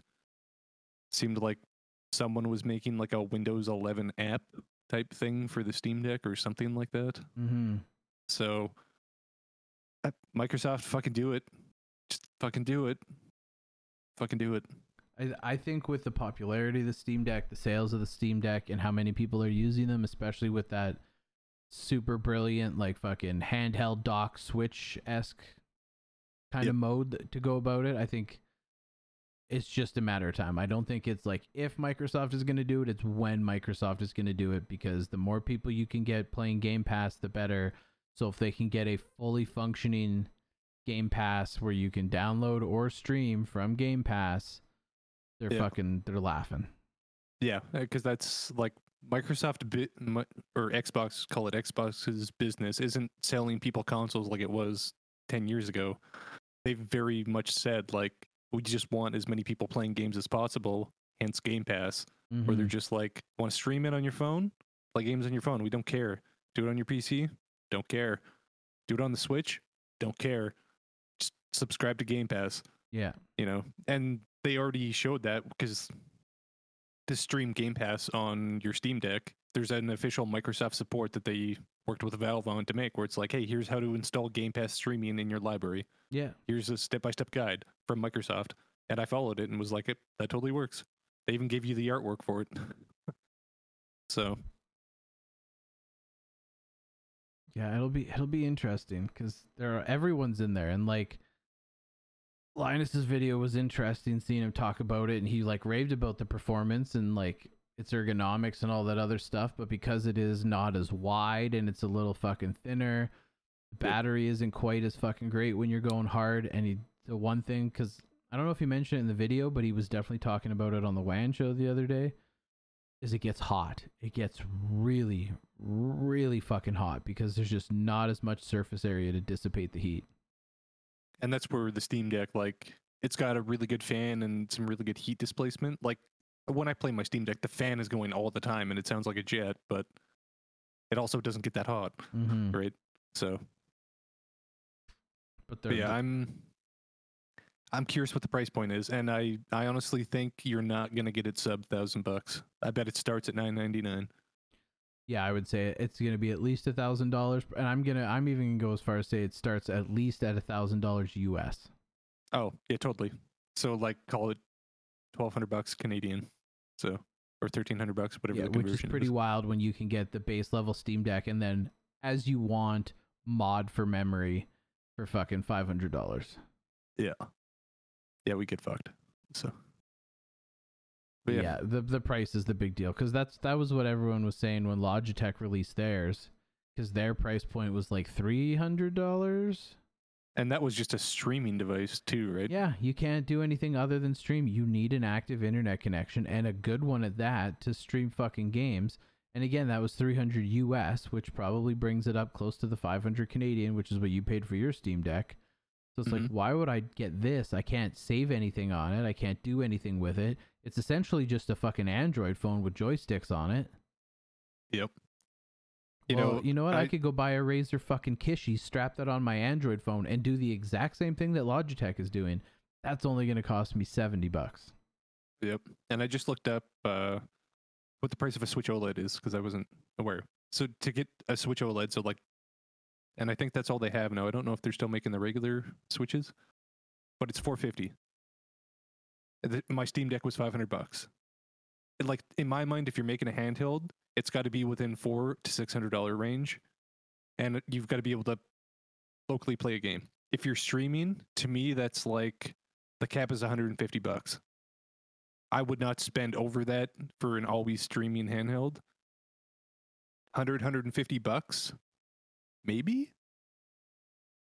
Yeah, you'd have And to keep it really low. Because why would you Yeah. bother going with something like that when you can get something that you can store locally and then literally play anywhere, whether you have an internet connection or not? Yeah. Like when I look at, and I'll just say consoles in general. If you say the Switches are the cheapest at 450, the cheapest Steam Deck is 500. Then you got your Xbox, that lower Xbox somewhere in that tier. Your PlayStation 5 and your Xbox, whatever the Mm-hmm. 4K version is, those are like what six, 650. Yeah. the high end Steam Deck is 650 as well. Like, if you're going to compete in that range, you need to be priced in that range, and I just don't see that Asus one coming in and being like, "Oh, hey, 650 bucks, here you go." If it was 650 bucks, that's yeah, totally for like a Windows 11 handheld. Yeah. Well, you got yeah, I I mean, and granted, Asus has Asus behind them, right? Like they're a massive fucking company, so they can probably do a little bit more and skim a little more money off of different fucking areas. But all you have to do is to, is to look at like the next big competitor in that like Steam Deck space, in that handheld space, and that's like the AYANEOs, yeah, which are which are like 11 12 1300 dollars. Yeah. Like no so, offense if to you're- like they're they look super fucking cool. I love the one that ha- is skinned to look like a Super Nintendo. Yeah, totally. It's and super awesome. But if I'm gonna fucking spend thirteen hundred dollars on something, for thirteen hundred dollars, I'm just gonna go get a fucking laptop with a good dedicated GPU in it and then fucking plug my controller into it. And then Yeah, I totally. can do everything the same and I can fucking have Totally. something that does more than just fucking play games. Totally. Because you're not buying And- these handhelds to do anything but play games. Yeah, and it's like I think we both talked about it when we bought our Steam decks. Is like this is a re like this is a comfortable price point to come in and buy a handheld where it's like okay, if the Steam Deck was a thousand bucks, I wouldn't have bought one, Mm-hmm. right? But it was five hundred bucks and it was decently priced, and I was like okay, like that's that's a good value, right? Like it's it's basically the cost of a Switch OLED Yeah. plus fifty bucks. That's totally worth it, right? You're not locked into a Nintendo's bullshit where you could have a game one day and then the next day they decide they're just not selling it anymore. Yeah, hundred percent. So it's like, it's a good. It was a good value, right? Just like the Switch was when I bought it, right? Like I, I bought my Switch and played the fuck out of it for the time that I did use it, you know. But, but yeah, and, and then, and Sony, Sony's trying to get in there. but did you read up on what this actually is? Because it's kind of fucking bullshit. What they're gonna. F- I've read a bunch of different things on Sony hand, handhelds. The last article I remember reading was that they were going to do their version of a handheld, but it had to be linked to your PlayStation and stream. That's exactly what it is. It's a remote play device. That's all it is. No thanks.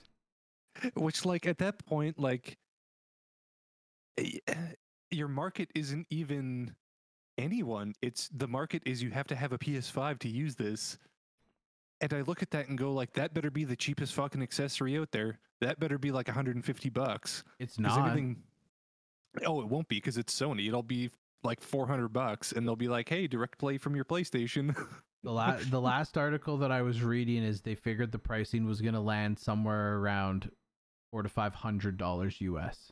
Yep. And I look at that and I go, you know what? I've got a saved Reddit thread that is a tutorial on how to get PS5 Direct Play on my Steam Deck. And by all accounts, from what I've read, people say that it works wonderfully. And I'm just going to go ahead and do that. And, Why why wouldn't you? if you have a PS5 and your goal is to play games on your couch or upstairs, uh, newsflash, go buy a Steam Deck and you can do that. And you also have Steam.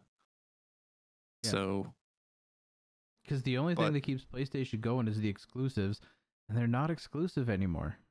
No, they're just I mean, I'll be. I think you could still probably say it's exclusive given the wait times. Like, yes, but you're not- eventually the big Yeah, yeah. exclusives are fucking Yeah. are making their way to PC. Yeah, you'll just get them like two or three years later. But yeah, but I, well, like when I first read it, I was like, "Oh fuck, a, a new Sony handheld!" Like, because I think we both grew up on handhelds, right? Dude, the PSP we- is one of my favorite handhelds of Yeah. all time. I had a PSP, and I think I had at at one point, I think I had like thirty or thirty-five games for it. I had a travel case. I, fu- Yeah. I had I fucking bought physical movies on it to watch on the go. Like I played the fuck out of it, like to the point where like, yeah, like it was ridiculous. So like to hear that Sony was making a new handheld, I was like, oh shit, like a portable PS5, like Sign Uh, me up, maybe. I, yeah, I might actually spend the money on that because I I love handhelds and I loved my PSP and if I could play fucking The Last of Us Part Two on a fucking PSP like thing, fuck yeah. And then Mhm. it was like, actually, it's just a direct play app, and it was like, what the fuck? uh, Yeah. It's just too much. The bare like the cost of entry, like his console prices go up every single year, and the PlayStation totally. Five is not fucking cheap, and it hasn't been released yet. But now they're talking that the PlayStation Five Pro is on the horizon here. That's going to be equally as expensive, if not more, than the original PS5 release. And then they just put out the new PlayStation VR. Yep. And then you want people to dole out more money for a fucking for a Yeah. handheld. Like you could build a pretty solid gaming PC, buy yourself a Steam Deck and buy yourself a Facebook Meta Quest and still probably come in less than what it would cost you to get a PlayStation 5, the VR, and the fucking handheld. And, And it's do all the same things but have more capability. Yeah, and it's funny too because I I was actually watching a bunch of coverage on like the PlayStation VR, and the consensus was like the actual cost of the VR is like not egregious for VR, but the point people were making is like what Sony fucked up on is that this only works with the PS5. If they simply made it compatible with PC, it would be a really good value headset because the build quality in the actual VR headset, everyone was like, this is actually really good VR equipment.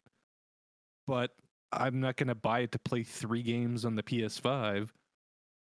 If you could make it work on PC, like I have a PS5, and if PSVR 2 worked on PC, I would go tomorrow and buy one because I could play the Sony exclusive ones. I already have the PS5. And then if I could also have a PC headset, it would be an instant buy for me. That would be my the VR I would buy. Mm-hmm. But it fucking only works on the PS5, so it's like, no, I'm not gonna go buy that. If I'm gonna do it, I'll go buy the whatever the fuck Facebook one is for like 300 bucks. Yeah, which is And exactly call- what I did. Yeah. Or what I'll just do what I keep doing is like I'll just find a friend who has VR and be like, "Yo, homie, can I borrow this for a weekend?" Mm. Right?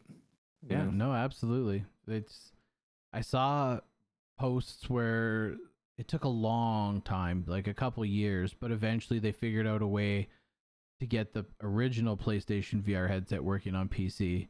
So Yep, I I I, remember a lot of people were discussing like, "Oh, well, fuck, how long do you think it's going to take? Like should I buy this and then you know, hopefully they just crack it one day and I can use it on my on my PC and a lot of people are like, "Uh, no, that last one took years to fucking get Yeah. to where it was. Like don't expect that 4 years to Yeah. come."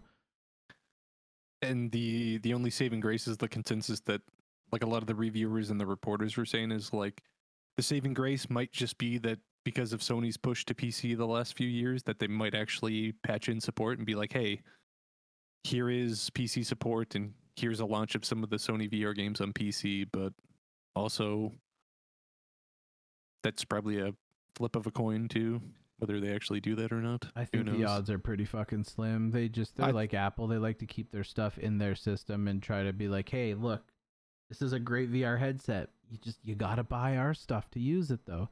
Which Yeah. is like I don't know, like I'm not a business analysis, but I have to imagine someone sat down and fucking run the numbers, but I just I refuse to believe that their numbers are accurate because typically it's not common for someone to own a high-end gaming PC and an Xbox and a PlayStation or even No. a high-end gaming PC and one of the other consoles. Like it's pretty much That's for the how most I've been. part. That's how I've been for years since basically since I started PC gaming. I've always had a high end PC and a PS4 PS3 or PS5 because I like those exclusives, right? Right, but I'm saying in general, most Oh, people yeah. only have one of the three. They either Yeah, have an totally. Xbox or a PlayStation or a PC. It's the Yeah. margins and the percentage of people who own all three or two Are out of the three are incredibly fucking slim. So you release a PS5 headset. The only people right now that can buy that headset are the people that own a PS5. Now you open that up and you allow a compatibility with a PC, you just fucking like open Double- the floodgates for people that would want to buy that headset now and you're not taking away any market share cuz like No. I look at it and most of my friends who don't have PlayStations who are like, "Oh, that fucking VR headset looks kind of nifty and stuff." I'm not going to go buy a PlayStation so that I can buy a PlayStation VR headset to play a handful of PlayStation VR games. That's not going to happen. Nope. There's no part of me that is, looks at their headset and goes, I want that, so I'm going to buy a PlayStation. If I really want VR, I'm going to buy one that's already PC compatible. But Yep. if PlayStation, like you said, if they released one that I could use on PC, then they're entering the fucking the VR space competitively with everybody else.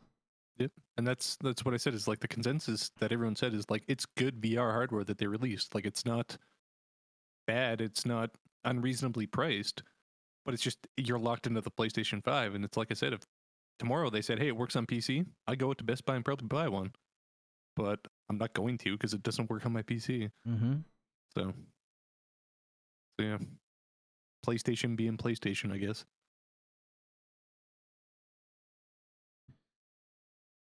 Yeah. What else have we got here?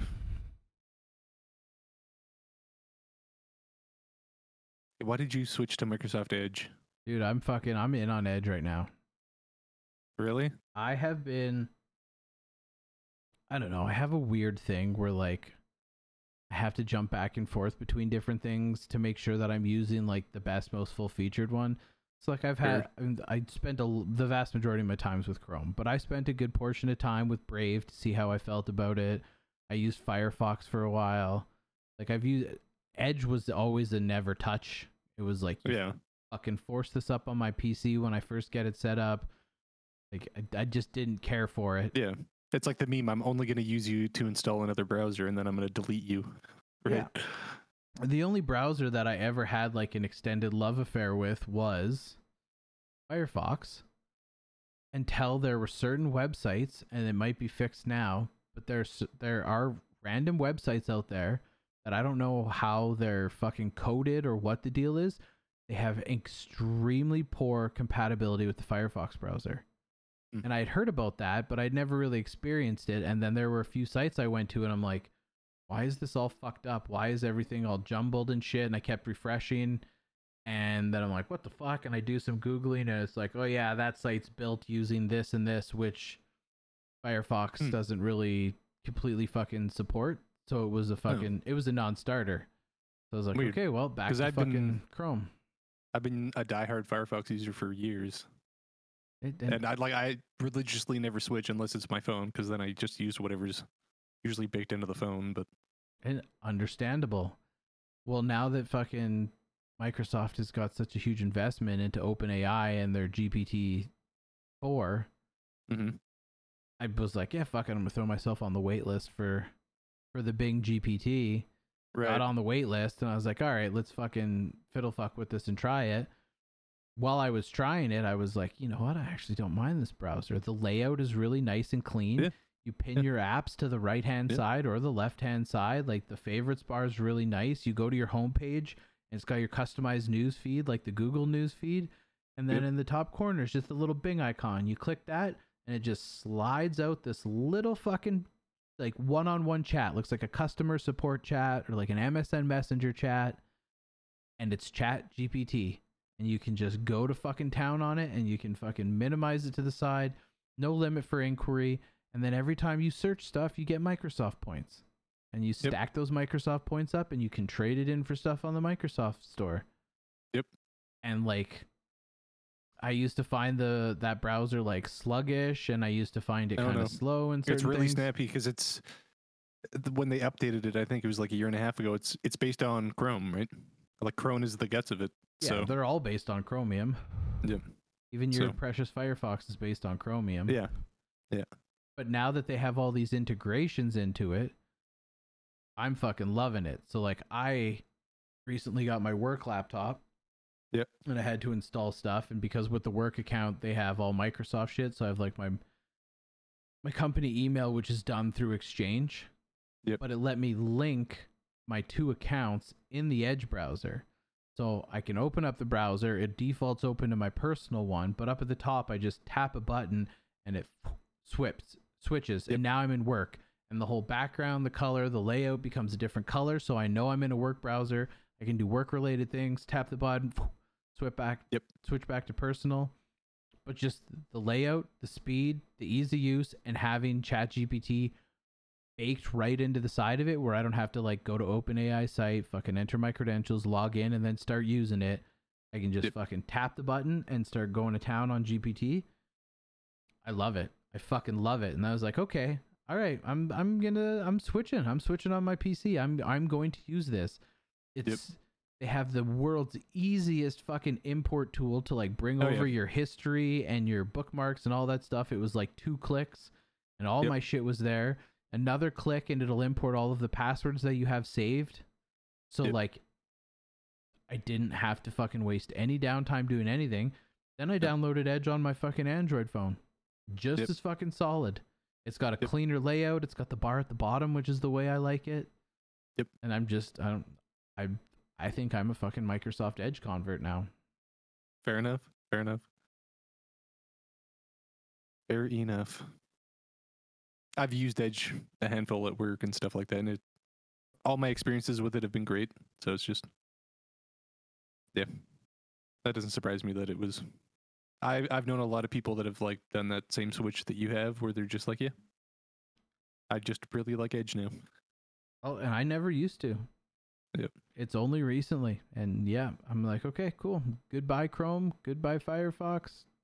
Yeah. Uninstalled Brave. I got That's no fair. There's no reason to use any of those other browsers now. Like I can't think of fair. any. Cuz like Chromium like Google Chrome has always been a resource fucking hog. Yep. And And it still is. and with the random weird incompatibility issues with Firefox, and I still have that sour taste in my mouth with the whole Firefox privacy breach and lack Sure, of yeah. transparency and close sourcing all their fucking code and all that other shit. I was always like, well, they're still kind of iffy to me, but it's like Sure. I use a lot of Microsoft products. Like I genuinely can't think of any valid reason why I would want to use any other browser at this point. Yeah. Yeah, I've been debating that because, like, I ran into this problem like when I tried out the like tried out the iPhone and like I bought the MacBook where I was like, okay, I'm gonna use like whatever the whatever the fuck Safari. Max. Yeah.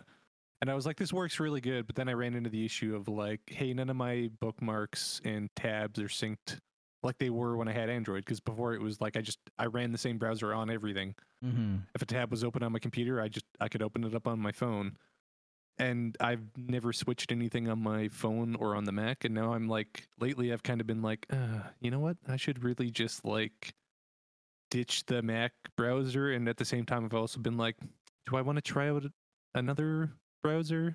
So maybe I do the Edge switch too. Who knows?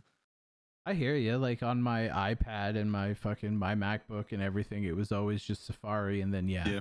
the lack of syncing. Because like I love the fact that like on my work computer, because like when I'm on shift, I leave my my laptop at work. Yep. So like I could be looking at something and then just like hit the lock screen and then leave for the day, then go home and I'm like, fuck, what was that thing I was looking at? Open up Edge and I could see these are the four tabs that I have open on my work computer, and I can just fucking click them and just resume right where I left off. And it's just Yep. unfortunate that Safari never expanded to anything else because that kind of seamless ability Yep. would be nice if they would have a Safari that was available on fucking Android and PC. That might be a little bit of a different story, but yes, a Yeah. whole system browser that you can just pick up where you left off on any device. Like, I always thought it was crazy that Safari never fucking did that. Well, they they did have the PC version for a while, and then they killed it for whatever fucking reason. Yeah. Not long enough like- to make a difference. Yeah. So, so yeah. What else we got here? Yeah, I just jammed a bunch of fucking interesting tech news in here that I'd read. Fair enough. So speaking of Apple, we're getting a 15-inch MacBook Air. That's the rumor. That's the rumor for WWDC in June is they're going to announce the 15-inch MacBook Air, which I think at that point is going to fucking demolish Yep. that the rest of the fucking space. It totally is. It totally is. Because I I know lots of people who are like, oh man, like I hear good things about these M1, M2 fucking MacBooks. Like I would love one, but the pros are too expensive. The airs are more on what I'm willing to spend, but I find 13 inch like it's super portable, but I want that bigger screen. Yep. if you can get an M2 MacBook Air Pro for around the same prices as the MacBook Air prices, because a 13 inch M1 MacBook is only around a grand. That's Yeah, I extremely fucking reasonable. I want to say when I bought mine, it was 1,100 bucks. Yeah. So that's extremely reasonable. So add a couple more inches on there with the newest M whatever version they got. Maybe you're price it at spending 15, 1600 bucks. Yeah, that's That that'll slaughter that market yeah. totally. I mean, yeah, unless especially you're if unless they you're doing do the number pad and all that, like give it a full keyboard and stuff, so that you actually, so that people can use it in like I don't work see that environments too. happening. I have a- I have a 16 inch MacBook Pro. Granted, Yeah. it's the Intel version, but that was on Sure. purpose. Yeah. It doesn't have a fucking numpad. So I can't imagine my 16 inch MacBook Pro, which which has no numpad, all of a sudden the MacBook Air gets the numpad. I don't see Very that true. happening anytime soon. But the battery life bigger- is just unrivaled, and you put it in a fucking 15 inch screen. Sure, bigger screen, but you're gonna get a bigger fucking battery in that chassis too. And I imagine that they're working the Apple Magic to keep it as light as fuck. Yep. because the battery, like I have the M1 Air, and that battery is fucking insane. Yeah. I've literally started my work day at like eight in the morning and just had like a documentary of the news playing on it. And literally when I'm done work at 4:30 and not even plugged it in, it's sitting at like 30%. And I'm like, that battery's kind of crazy. I've seen the battery review test where they put a video on loop on a bunch of Yeah. different laptops and see which one dies first. And the fucking MacBook Air beat out all the other laptops and it had like 23 and a half hours of fucking video playback on it. Like, that's insane. Yep. it's fucking insane. It's I and where I really this is actually I guess just a testament to all of Apple's battery stuff is last summer I was camping out at my cabin and I just had like my tent canopy thing and I was out there for like I think it was like 3 or 4 days. I didn't have to charge and granted I wasn't using everything like crazy amounts but like I used my phone for like a couple of text messages. It lasted like three days with minimal usage of just like not using it. And like the laptop, like when I would go to bed, I would like throw one episode or two episodes of a TV on just to like kind of fall asleep to. I didn't even charge the laptop all that much because I only used it a few times. And like their battery tech with their chips is fucking insane. Yeah, it's solid. It's the one thing I miss about the iPhone now that I'm back on Android temporarily. Yeah. I, I this S22 fucking Ultra, like by the time I get home after like a work day, and like that's just like answering text messages, maybe checking some emails and taking some fucking phone calls and shit like that. When I get home, I'm usually down at like 20 percent. Yep. Most of the day now, I just in the habit is when I sit down to eat lunch, I fucking drop it on a fast charger. Yep. So And that it's, it's- not fucking dead when I get home, and it pisses me off so much. Yeah. Like even when I'm in the office and I'm using my phone like all the time, like when I come home, the battery is at like 40%. and I'm like, and that'll last me till I go to bed. And then I just plug it in. Like I just plug it in every night when I go to bed. So it's, yeah. I have yet to run out of my phone's battery in a day with the iPhone, which is I've- kind of insane. I've come pretty close with this note or ultra, whatever you want to call it. Whatever it is, yeah. But yeah, that's yeah. kind of a big deal. What else we got here? So what the fuck is the deal with Reddit AI porn? Reddit is fucking up in arms lately because I don't remember the, which subreddit. If you did a quick Google search, you'd see. All right, But, risky uh, search of the day. Reddit AI porn. with the word backlash. You need to have the word backlash in there. Okay. Basically, it was a subreddit where people were like selling, you know, like selfies of themselves, right? like, hey, you pay me some money, I'll send you like some nude photos of myself. Kind of like an OnlyFans, but taking place on Reddit. Well, there's several accounts on that subreddit that have been making a ton of money selling these images to other people who are willing to buy them Yeah. only for these people to find out that none of these images are real, that all of them are AI generated fake nudes. yeah, I'm seeing this right now. People are pissed, Uh,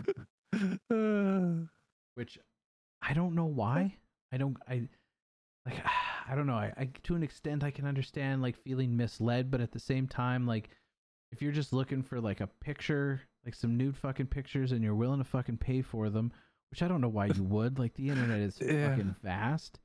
But let's say you're chatting with someone and you're like, "Well, I want I don't I don't know who this person is, but send me a nude picture." I guess there's some kind of weird connection to that the person Yeah. you're physically talking to is the one that you're seeing naked. I don't know. I don't know. I At don't the know. end of the day, they want nude photos. They're getting nude photos, but Uh, yeah. Uh, yeah. this is the most fucking Reddit thing ever. but it's indicative of where we're going with AI. Because this touches on a few Oh, other fucking things, right? Because like it's gotten so good that guys can do fake AI nude images and not like plastering an AI face over like a stolen nude picture, like completely create a nude photo yeah. from the ground and up it, of someone that isn't real.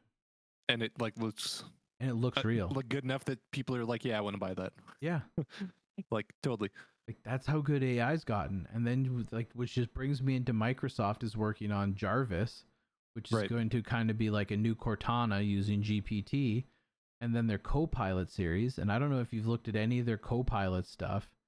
No. It'll fucking they're gonna integrate it into like PowerPoint, Word, Oh Ex- yes, I've seen that. Excel, Yeah, I all have that other stuff. So you just open up Excel and you're like, oh, I need a formula that's going to do this, this, and this, and this, and I need it to output into this fucking box. Enter, boom, done. It'll write the formula for you and do it all. And then Yeah, I've, I've seen seen the wild stuff where like you write up a a technical document or something like that in Word, and then Yep. you can literally just pretty much drag it, plop it into a fucking drag it over to PowerPoint, and it'll make a full PowerPoint presentation based on your Word document. Yep. I've seen some stuff about that, and it, it looks insane. Like So- it's it's in it's it's nuts. Yeah. Like once GP OpenAI released GPT for the world to start fucking playing with, we have had some wild exponential growth in the AI market and it's Oh, totally, still growing exponentially. Like it is totally. it's not like okay, cool, we have AI. Like what's the next step with AI? It's like holy shit, AI is coming and it's coming fucking fast. Oh, totally, yeah. And that was kind of always what it was going to be, right? Is like as soon as someone made a viable like AI version that actually did something, like as soon as that got released, it was going to like the floodgates were just open, right? So it's I think that was always going to be the case with it. It was never going to be a slow progression thing. It was just going to be someone's just like, and here you go, Yeah, and I- everyone's like, fuck. I think a lot of people, myself included, thought like once we had a good, decent AI, that it was going to be like a consistent and timely progression. I don't think anyone realized like because from the release of GPT three or three point five, where you were actually able to go on an OpenAI site and play with it, to where we are now, and everything that it has integrated in it, all the new stuff it can do, like we're Yeah. talking like a month, maybe two. Like Yeah, I think this blew up far faster than anyone could have fucking thought. Now they're doing plugins. Yeah. So like the biggest complaint with GPT has been math. It's not it wasn't super good at math. Despite having all this data sets, it couldn't interpret math and then interpret what you were asking it in terms of a mathematical equation or a formula or whatever and then spit you out a right answer. So they partnered up with Wolfram Alpha, which I don't know if you ever used when you were in Oh, yeah. school, but I used it all the fucking time. It was Yep. the go-to like here's If this you need help with math, equation, you- yeah, and it would tell you the answer, but then it would walk you through the steps on how to solve that problem. And there's a plugin so you can plug that its database and stuff into GPT. So now GPT is a fucking math genius. Yep. Like Yep. it's oof. Yep. Once you start integrating it with everything it's that's where you're that's where you're going to see i think the crazy crazy growth is like where you see it like you know copilot with microsoft right? It's like you're going to be able to supplementary add it to things and enhance it. Like i also saw the other day there was a reddit thread where someone actually integrated chat gpt as a voice assistant in home assistant. And he Mhm. literally set it up where he like walked into his house and he was like hey turn on my kitchen light. And it just did. That's and- pretty sweet. So i looked at that and i was like i kind of really want to set that up but i didn't mm-hmm. look into it because i don't know how in the weeds it is and i'm still like very much a like all of my home assistant stuff is really hacked together. So it's like I'm in the same boat as you, man. but but yeah. But then you have fucking gm fucking removing their android apple carplay. As someone who has okay as someone who has a vehicle that has neither. It fucking sucks. Like yeah my phone connects to my dashboard and i get my calls and it gets my text messages and it shows what music is playing. But the actual usability of it fucking sucks. It actively sucks to use. Yeah, well, automakers are now pushing wireless Android Auto, Apple CarPlay. So you just get into your car, Bluetooth connects, and then CarPlay shows up on your screen. You don't have to fucking plug it in anymore. And that is super handy. My fucking Yeah. my supervisor, his work truck is like one of the newer Fords with the big fucking screen and stuff. And I've had to use it a couple times, so I've like Bluetooth my phone to it. So now when I go to borrow his truck, I just get inside and then boom, the Android Auto screen fucking loads. There's my Spotify, there's my maps, there's my Yep. Everything, and it's brilliant. And then GM goes, you know what? I don't, I don't think people really need that. We're gonna make our own. We're gonna make our own proprietary fucking software. No more Android Auto. No more Apple CarPlay. We're gonna It's do gonna what be the Tesla worst- does.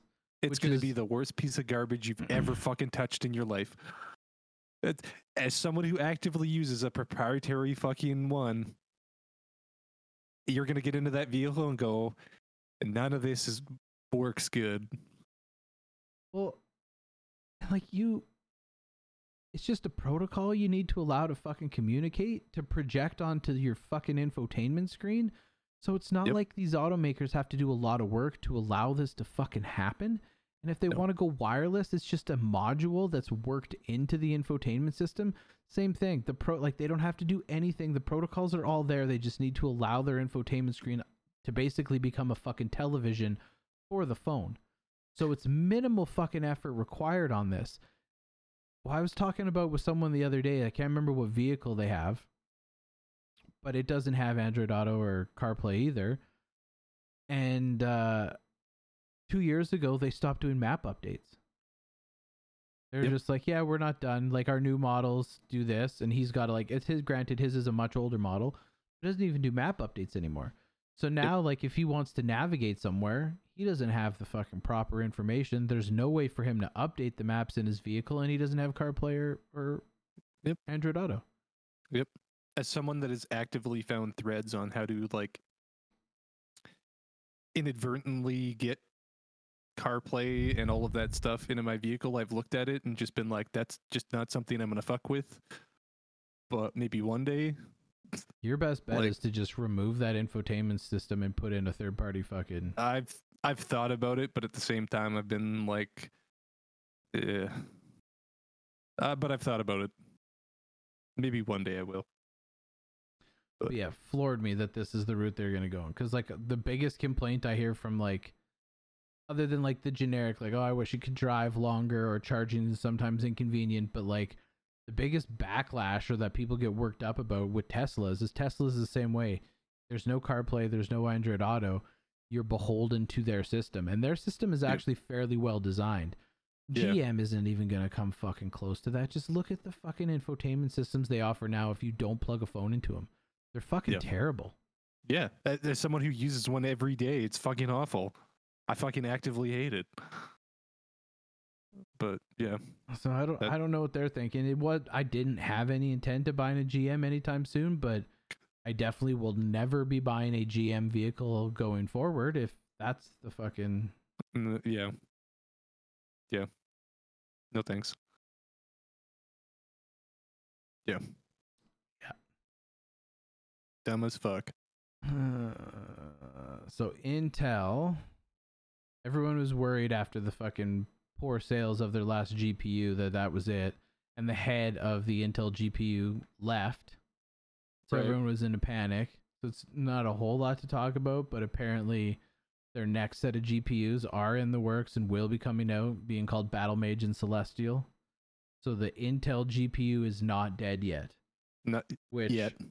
isn't like I'm not rushing out to buy an Intel GPU, but I'm happy that they haven't abandoned this yet and that they're continuing to work on it and continuing to prove on it because it'll finally finally force some competition where AMD and Nvidia aren't jacking up their prices by like Anything- $300 every year. anything to get fucking GPU prices back down to a fucking normal level is got to vote in my books because I remember when I bought my 1080 Ti and it was 800 bucks MSRP, and then I bought my 3080 Ti and it was 1500 bucks MSRP. Mhm. Fuck that. Yeah, I completely Fuck that. agree. And same with, I mean, we've called out Nvidia's bullshit before with like their other cards coming out where it's just like, hey, actually, yeah, anything to get those prices back to like decent levels is a good thing in my books because yeah, it's getting a little excessive. Absolutely. I'm excited for them to have some decent working cards that are super compatible with Intel CPUs Yeah. for the encoding factor. Oh yeah, totally. Like, Like, I've debated buying one of these Intel Arc GPUs like when they first just for my out. server. Yeah. Just Yep. for that fucking AV1 encoding. Yeah, I've thought about that too. It's like maybe we're the edge case where it's like we look at like, oh, Intel like GPUs integrated with the CPUs, like that might not go on my gaming rig, but I may buy one for this server because imagine QuickSync on crack. Mhm. Like Tyler, imagine the concurrent 4K direct s- streams we could have. Imagine it. yeah. Imagine all those transcodes. The thought has definitely crossed my mind. I I had that thought the other day because the other day I was like, you know what, like. Uh, for some reason, I just I was like it, it was slow at work. It was winding down on Friday. It was like four o'clock, and I was like, I have a half hour to kill, and I was like, if I had like two grand, what would I make as a server? And I just started like researching parts.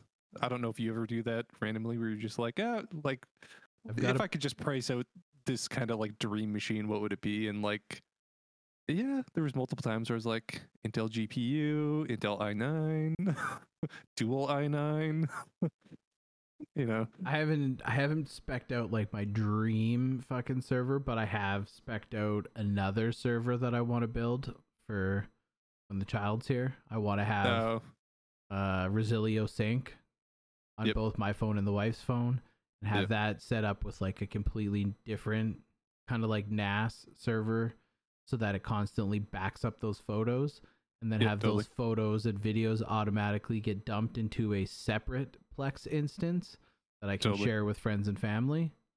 So that Totally. that way we don't have to fucking put 200 pictures on Facebook and Instagram or text people all these photos. It's like if anyone wants to see our kid, Just just here's your open, login. yeah, just open up Plex and there you go. You can see all the fucking photos. Yep. Yep. It'd be super handy. But I'm glad Intel is not Uh. killing their GPUs quite yet.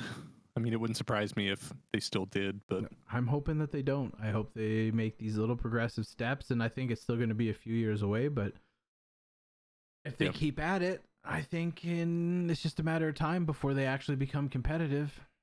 Yep. And it's not hope like they they, need to be better GPUs than what Nvidia offers. They just need No. to be comparable because it's like AMD. AMD's GPUs, and sorry AMD, I love you, but your GPUs aren't as good as the fucking Nvidia ones. no, They're- but they are, But they're Competitive. Yep. you know, so if you can get Intel up in that category, then Yep. and they're priced to- cheap. Totally. Like if I was looking at a graphics card and the conversation was here is an Intel and AMD one that is like the equivalent of a 3080, but Nvidia's 3080 was more of a 3080 Ti, you know, but it's priced cheaper. I might look at that and go, do I really need the Ti? Mm-hmm. Maybe not, right? You know, do I want to pay that premium for an extra fucking 10 frames at 4K with ray tracing? Maybe not No, Right. probably not. you know i i think i think where nvidia's selling point for me is is their ray tracing and dlss tech that stuff seems to be like a fair bit ahead of whatever amd is doing with theirs granted i haven't used amd stuff but Yeah, I don't all i know is call theirs either. dlss and ray tracing is like it's like a mini wizard in my pc on what it can actually do but but yeah Yeah, the the ray tracing is cool. The DLSS, I don't know. I'm torn on it because I've played some games where I've turned it on and it's looked better and I've got higher frames and I'm like, all right, DLSS is the shit. Then there's Hmm. other games I put it on and it fucking tanks my frame rate. It fucking Sure. ruins my performance. Like I play a lot of Modern Warfare. I can't. I can't. If I run NVIDIA DLSS DLSS on there, no matter which setting I fucking pick, it always craters my fucking frame rate, causes incredibly bad latency and stuttering.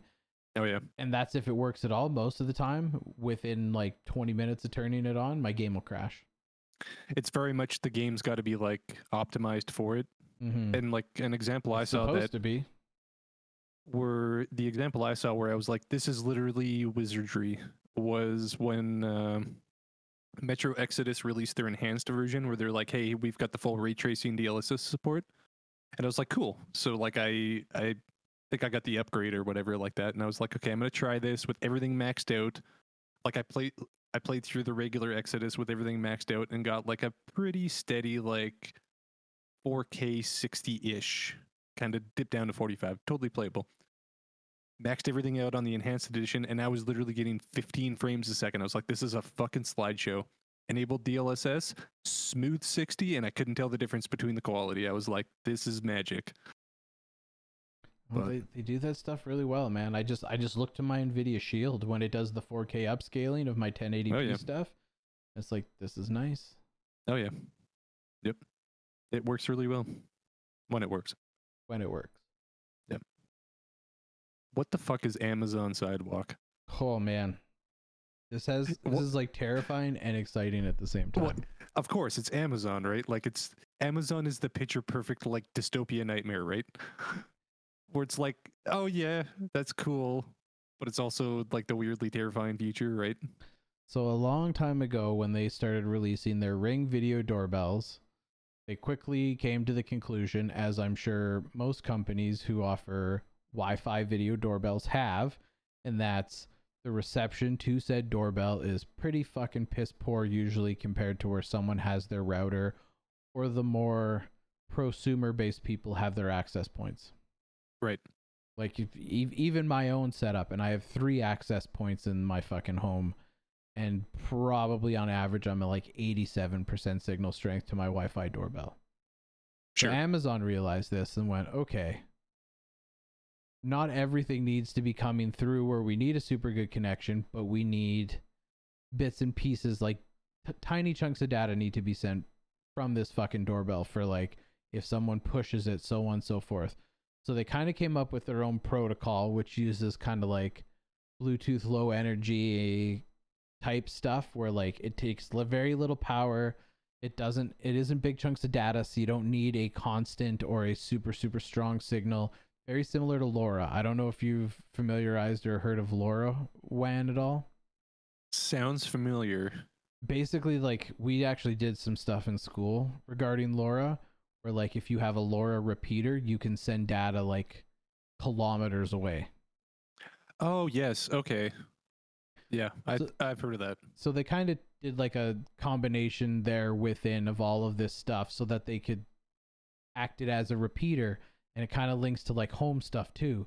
So if you had an Amazon Echo or Show or Dot or whatever, it would also have this this technology in it so that instead of trying to reach your Wi-Fi router, your fucking Echo would have much more distance to take these little bits of data from your doorbell and then your echo would be kind of like the thread or the matter like or the the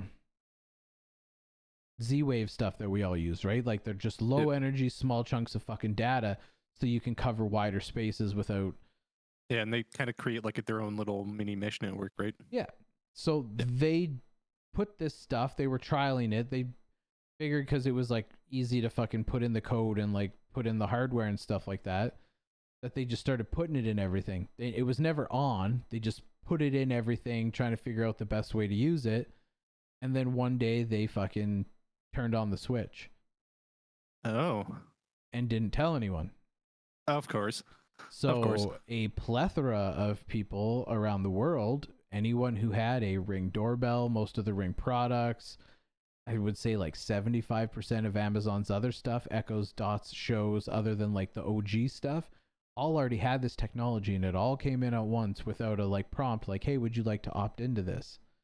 They were just like, made- yeah, it's here. which made a massive connective network. You could in, you could connect an entire fucking town off this thing because it could jump to your neighbor, which could jump two houses down, which could jump across the street, which could so on Yep. so fucking forth. Yep. Some people were naturally not super happy about this. Oh, I would have unplugged all of my shit immediately. So now you can like when you go into the app, you like opt in or you opt out of having this stuff like active and visible or just fucking Right. private. But the allure is is Matter Thread. They've been trying to push this like one protocol kind of thing for all these connected devices. Amazon pretty much did it already. And hmm to most people's surprise, Amazon is like, hey, we're not charging fuck all for this. Yeah. We just want people to use it because it makes connecting things fucking easier. And there's such minute little tiny itty bitty bitty bitty bitty chunks of fucking data that it's negligible on anything. Yep. So now they've officially like opened up for development Amazon Sidewalk, which allows you to mesh network off of all of these Amazon products, and they're encouraging people to create their own devices or add Amazon Sidewalk to their devices for even more mesh compatibility. So like part of it is a little scary, but then at the same time, it is a super su- secure protocol. Like it's Oh, yeah. honestly very similar to Thread and fucking Matter, but it already has massive, massive wide scale adoption because it's in fucking all of Amazon shit. Yeah, it's just the trusting Amazon part of it, which is like historically has not been a good thing, right? you know, Very Amazon true. historically does not use your data well. You know, But it's not And- them getting your data though. Like this is Oh, just yeah, the protocol. They invented the fucking protocol. So like no, but I mean, like that's the like mentality for a lot of people, Mm, right? Is like, mhm. oh, Amazon wants me to connect all my devices on an Amazon mesh network. Like my mind immediately goes like, no, thank you. But I know what you're saying. Like even though it's a secure protocol. seeing like I don't other than a fire stick, I don't really have anything Amazon in my fucking house. But it's interesting because like the Googles are handy, but I would much rather have a Chat GPT implementation in my house. I've Yeah. seen videos where you can take Amazon Echo Dots and stuff like that and use them as your own voice commands. I have maybe you can with Google's Homes, but I haven't seen the ability to do that yet. Which yeah, I don't know. which makes me kind of go like do i fucking go buy a couple $20 fucking dots and spread them throughout the house create a bigger mesh network and then allow my other devices to jump off of that because i've had some issues where some of my devices are just a little they're on the cusp of being out like just on the cusp of being within reach of another um, z-wave node Sure. to be able to go back to like the repeater. Yep. So it's like, well, you have a couple of these, and like, if my neighbor has some, Right. and I need to put something outside, and it's outside my node, then it can make its way to his node and then back into my fucking house. Like, this could Oh, be yeah, a big totally. deal for smart for smart homes shit, especially because like everyone was all pumped about Thread. They were all pumped about Matter and all that protocol coming in. Two or three of the big brands that were pumping out like, yeah, we're gonna start doing Thread enabled devices. Have already backed out and been like, yeah, we would still like to, but it's no longer a fucking priority. We'll get to it maybe. Like Yeah. Philips is already Philips was the big one. Like they were like, hey, we're gonna allow our Philips Hue hubs to act as Matter hubs for your. Thread devices, and they've already turned around and been like, yeah, maybe, not now. Can't tell you. It could happen, but maybe it won't. It's like you have these big names that are already starting to fucking, which is incredibly shitty, but it makes me super happy that when they announced all this, I didn't just fucking jump on the bandwagon and start getting Matter devices right away. But Yeah. Yeah. I mean, in theory, it is insanely cool to be able to just feed off other devices, not even just within, but outside your network, right? Where it's like, oh, I'm out of range for this fucking camera in my backyard, but my neighbor's got one close in his backyard, so therefore problem solved, right? Yeah.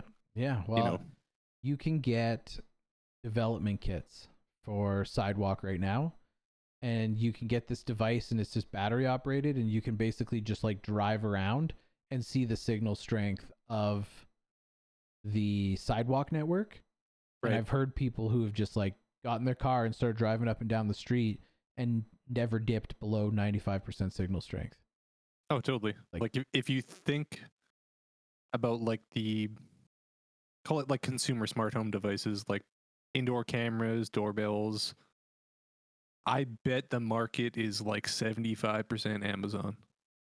Because Oh, that's going to be the most e- easily accessible, yeah cheap and right? easy And and then the next big part is probably Google, right? But yeah.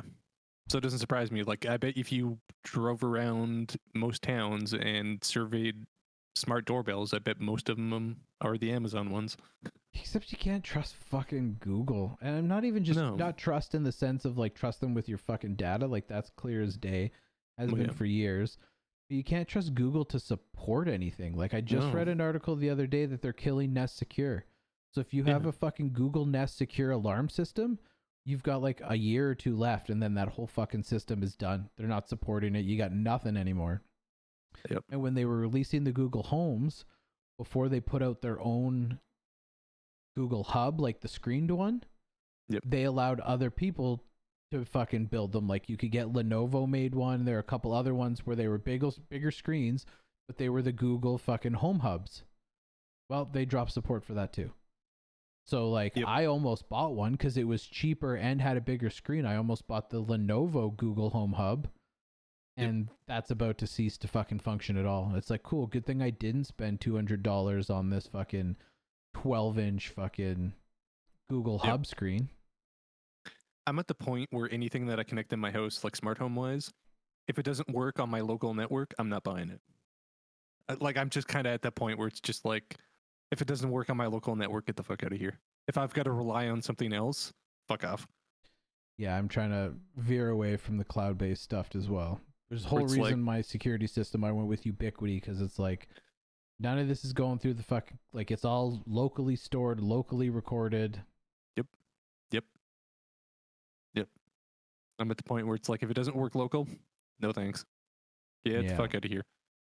You know, the only time I recommend stuff that doesn't work local is like if my parents want like, I think they bought a camera or something like that, and I like literally researched where I was like, okay, go with this one. It doesn't need a subscription. It doesn't need a third party.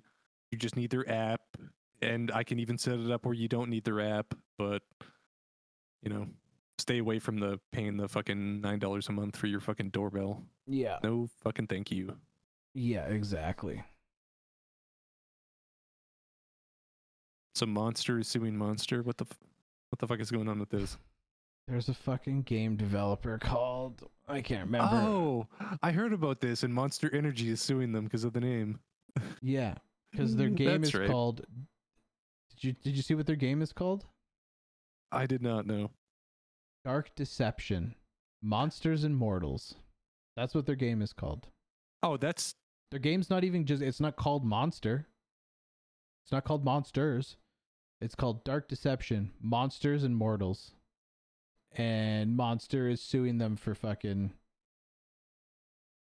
trying to trying to sue them on trademark saying that their game could be confusing to people who are fans of the fucking energy drink. Which I was like, this is pretty fucking wild. And you like you look at their like Yeah. emblem and their picture and like I think their picture has like a claw mark on it, but it's not like the three claw marks. It's not like a carbon copy. The word monster doesn't exactly look like the monster energy drink branding. right. Monster just fucking suing them. And I was like, that's the stupidest thing. And while I was looking at that, it was like, oh, here are all these other companies that Monster has actually sued for using the word monster. And there was Oh, so- one game that Ubisoft was making that had the word monster in the title, and they changed the name of it because they wanted to avoid this lawsuit. Huh. Which is, is, Monster crazy that- Energy just notorious for suing the fuck out of everyone? Yes, apparently they are. Apparently they fucking sue anyone and everyone they can. And the crazy thing is is like Ubisoft avoided the lawsuit, just changed the name, they didn't want to deal with it. But everyone else who's like went to fucking court against Monster, Monster had their lawsuit thrown out, going, You guys are fucking ridiculous. This is this is stupid. You're not getting away with this. But they keep doing it. So the game plan is to like sue anyone who fucking uses the word monster, I guess, and hope that they just change it and not fight it because historically every time it actually ends up in the courts, the courts It gets thrown out. Yeah. That's fucking dumb as shit. Mhm. That's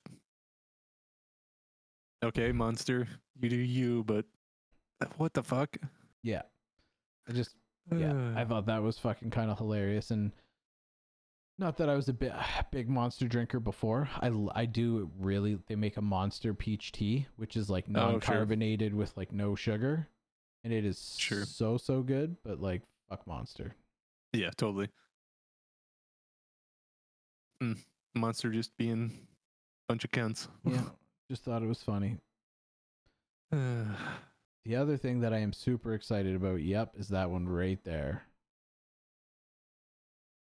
so what is this?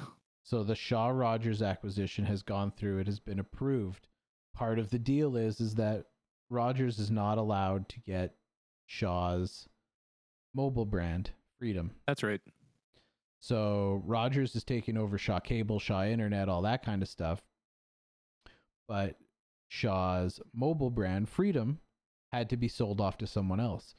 Videotron, based out of Quebec, Yeah. is the one that picked up Freedom Mobile.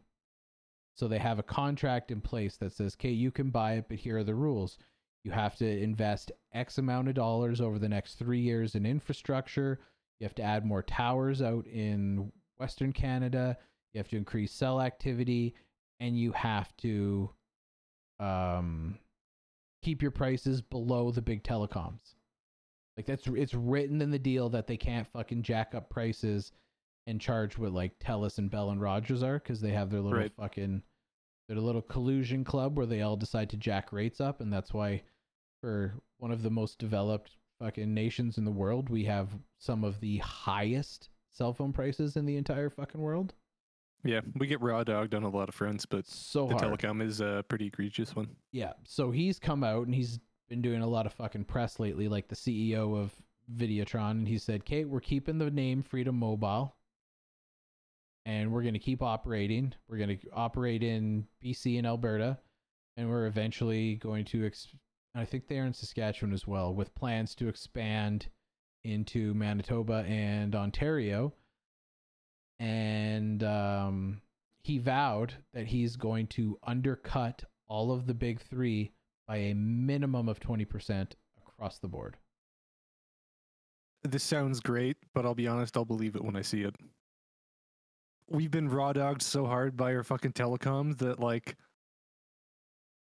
yeah, that's cool and all to say, and I've believe me, I want more fucking telecom comp. But each but this is but undercutting the competition is written into the contract like with the government through the sale right, and every infraction is like million dollar fines sure. so they could be fined up to like 500 million dollars a year if they don't follow through on this and they have to follow through on this for like 10 years or Yeah. something like that Right, so right. for at least for the next like 10 years once this is all fucking sorted through and stuff like that freedom is going to be the fucking cheapest. And videotron is already the cheapest phone provider in quebec. Oh yeah. that's why like if you go and you if you go on telus' website right now and you're like oh i want a new phone. Let me look at a plan. If you look at a fucking pick this phone pick this plan see the price in alberta and then switch that to fucking quebec or switch that to uh, saskatchewan because they have sasktel Yeah. it'll be $40 cheaper for the exact Oh, yeah. same phone plan with the exact same fucking phone and that's because there's these other guys that keep it cheap right Yeah, totally. so SaskTel keeps TELUS and those guys having to fucking fight for lower prices in Saskatchewan. Videotron does that and keeps the prices cheap in Quebec. So Yeah. now they're going to expand network coverage out here and fucking knock prices back. Yeah. I'm all for it. So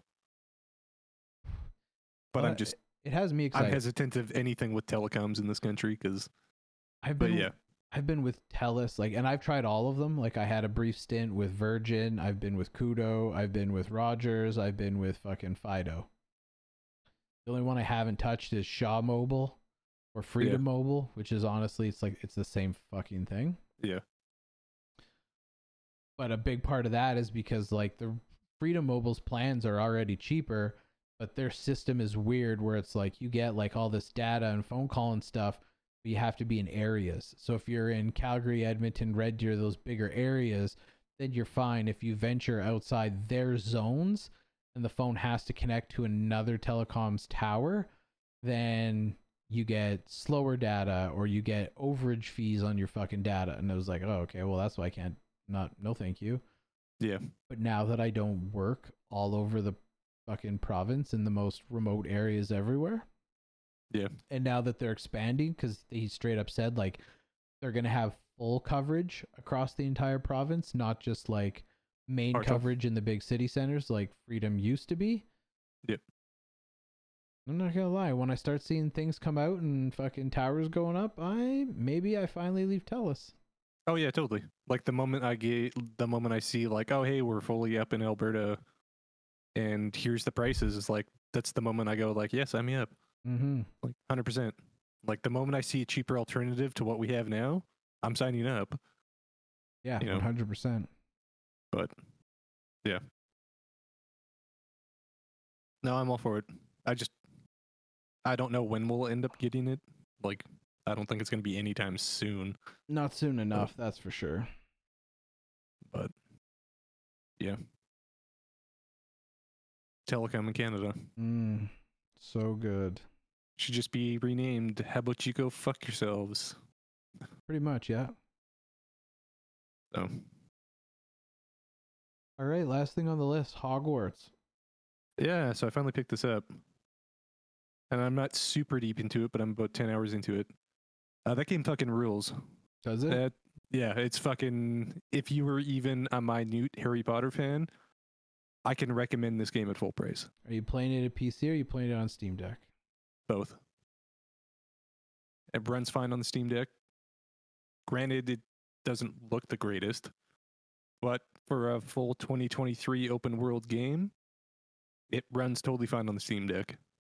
I I played a couple hours on it, and it's totally fine. But that game is cool as fuck. It's been on my list for a long time. I just haven't gotten around to fucking playing it, but I've wanted to. I've wanted to so bad. But I honestly didn't know anyone else that has played it.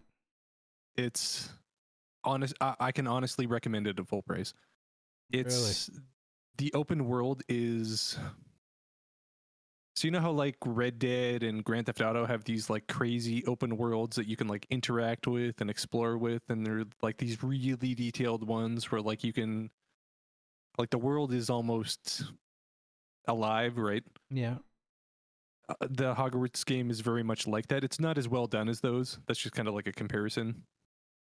But the moment I realized that is I got finished like first two hours where it's like, hey, you're still doing tutorials, but like the castle opened up where I could like run around.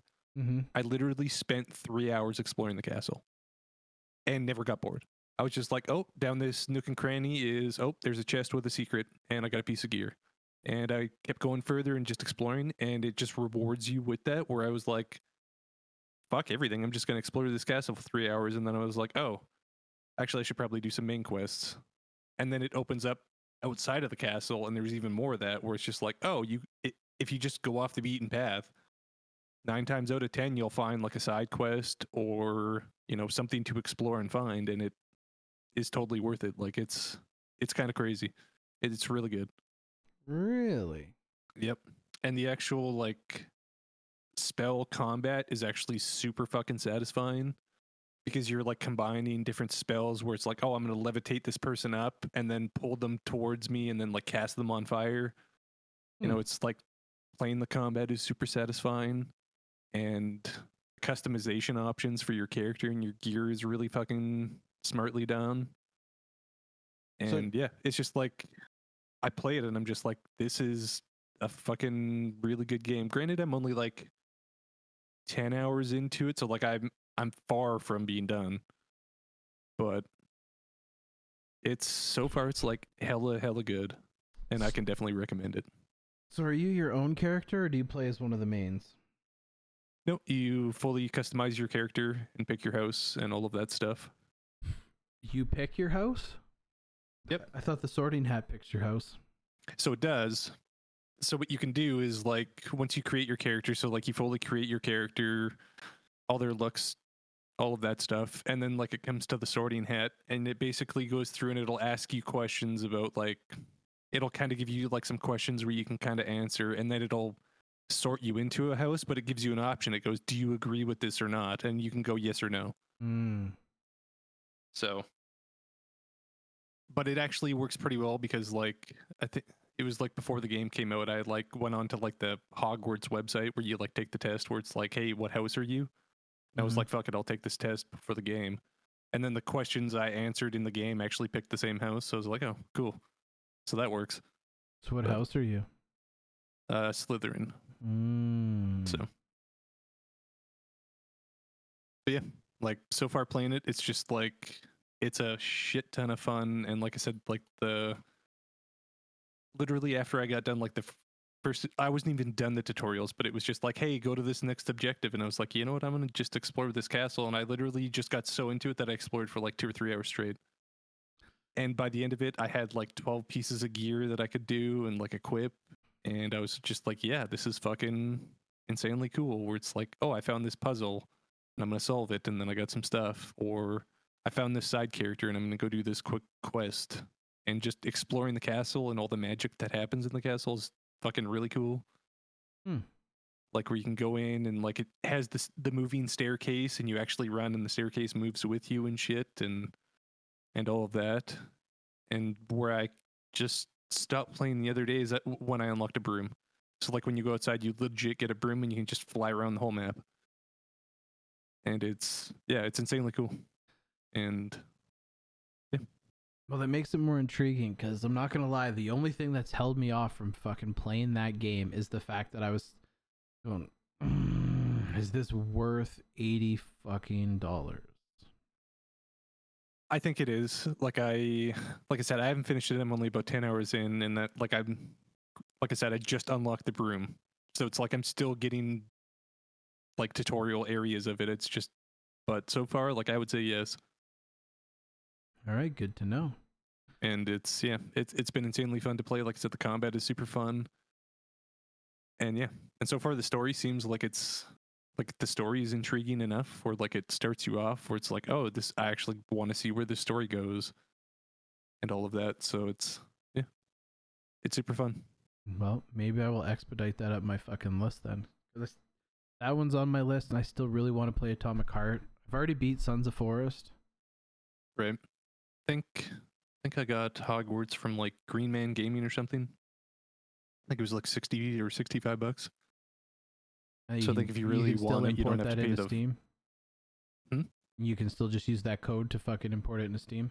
Yeah, it just gives you like a Steam activation code, and then you just go like activate however you do it on Steam where it is. But so I don't think you quite have to pay the full Steam like eighty dollars. I think what is it? I think it's eighty nine dollars on Steam. Yeah, it's a little egregious. Oh, so yeah, if you go on to Green Man Gaming, you can get it for seventy bucks. Oh, does CD Keys have it cheaper? That's the other place I usually look. Yeah, so you can get it. It's like sixty-five bucks on CD Keys if you really want it. And I think that's where I bought it. I mean, that's not bad. So, yeah, I wasn't gonna pay like eighty, whatever the Steam eighty dollars is. I was like, I'm just not gonna pay that. And so I looked around and I was like, I, I was like, oh, I'll check CD keys and Green Man Gaming. If I get it for like 65, 70 bucks, then I'll pick it up. And so far, I don't regret it. I look forward to playing more. Okay, well, And yeah, runs on Steam Deck. I mean, granted, like I said, it doesn't look the best on the Steam Deck, but for a 2023 like kind of full on, here's a AAA game, it runs perfectly fine on the Steam Deck. There's a few things here and there, but that, I think that's with most Steam Deck games, you know. yeah. But yeah, that's really all I got. I'll probably have more to say once I actually get super deep into it, but Yeah, well, keep me fucking posted on on it because, like I said, it's been on my list. I really wanted. There was that one, Atomic Heart, and Sons of the Forest. I still haven't played Atomic Heart, but that's with game free with Game Pass, so that's probably where I'll play that. I played through like seven hours of Atomic Heart one day, and I just I haven't gone back. No, No, it was one of those games where it was like the setting of it was like really cool, but you know when you get like a main character that's like a super like it's like the beefy bro dialogue, the beefy Like, bro dialogue. Or it's like hey here like it's like the military shooter like dude dialogue where it's I don't that's the best way I can describe it, but it's like I actively hated hearing him talk anytime he talked. I was just like like I just rolled my eyes where I was just like. But- okay, okay, Or okay. I kind of get just like uh I like I get what they're going for, but it's just like it's so on the nose that I just like I was like, uh, can you just never talk? Fair enough. but but the world of Atomic Heart is like insanely cool because it's like the weird like Bioshocky area where it's just like all the weird shit going on in the retro futuristic Soviet Russia kind of thing. It was really cool. But it's Game Pass, I mean, so it's like legit free to play. yeah, I, it won't cost me anything. So if I don't like it, then it doesn't matter at all, right? Yeah. Yeah. But that's all I got. Yeah, I don't really uh, have a whole lot more either. All right. Catch you on the next one. Later.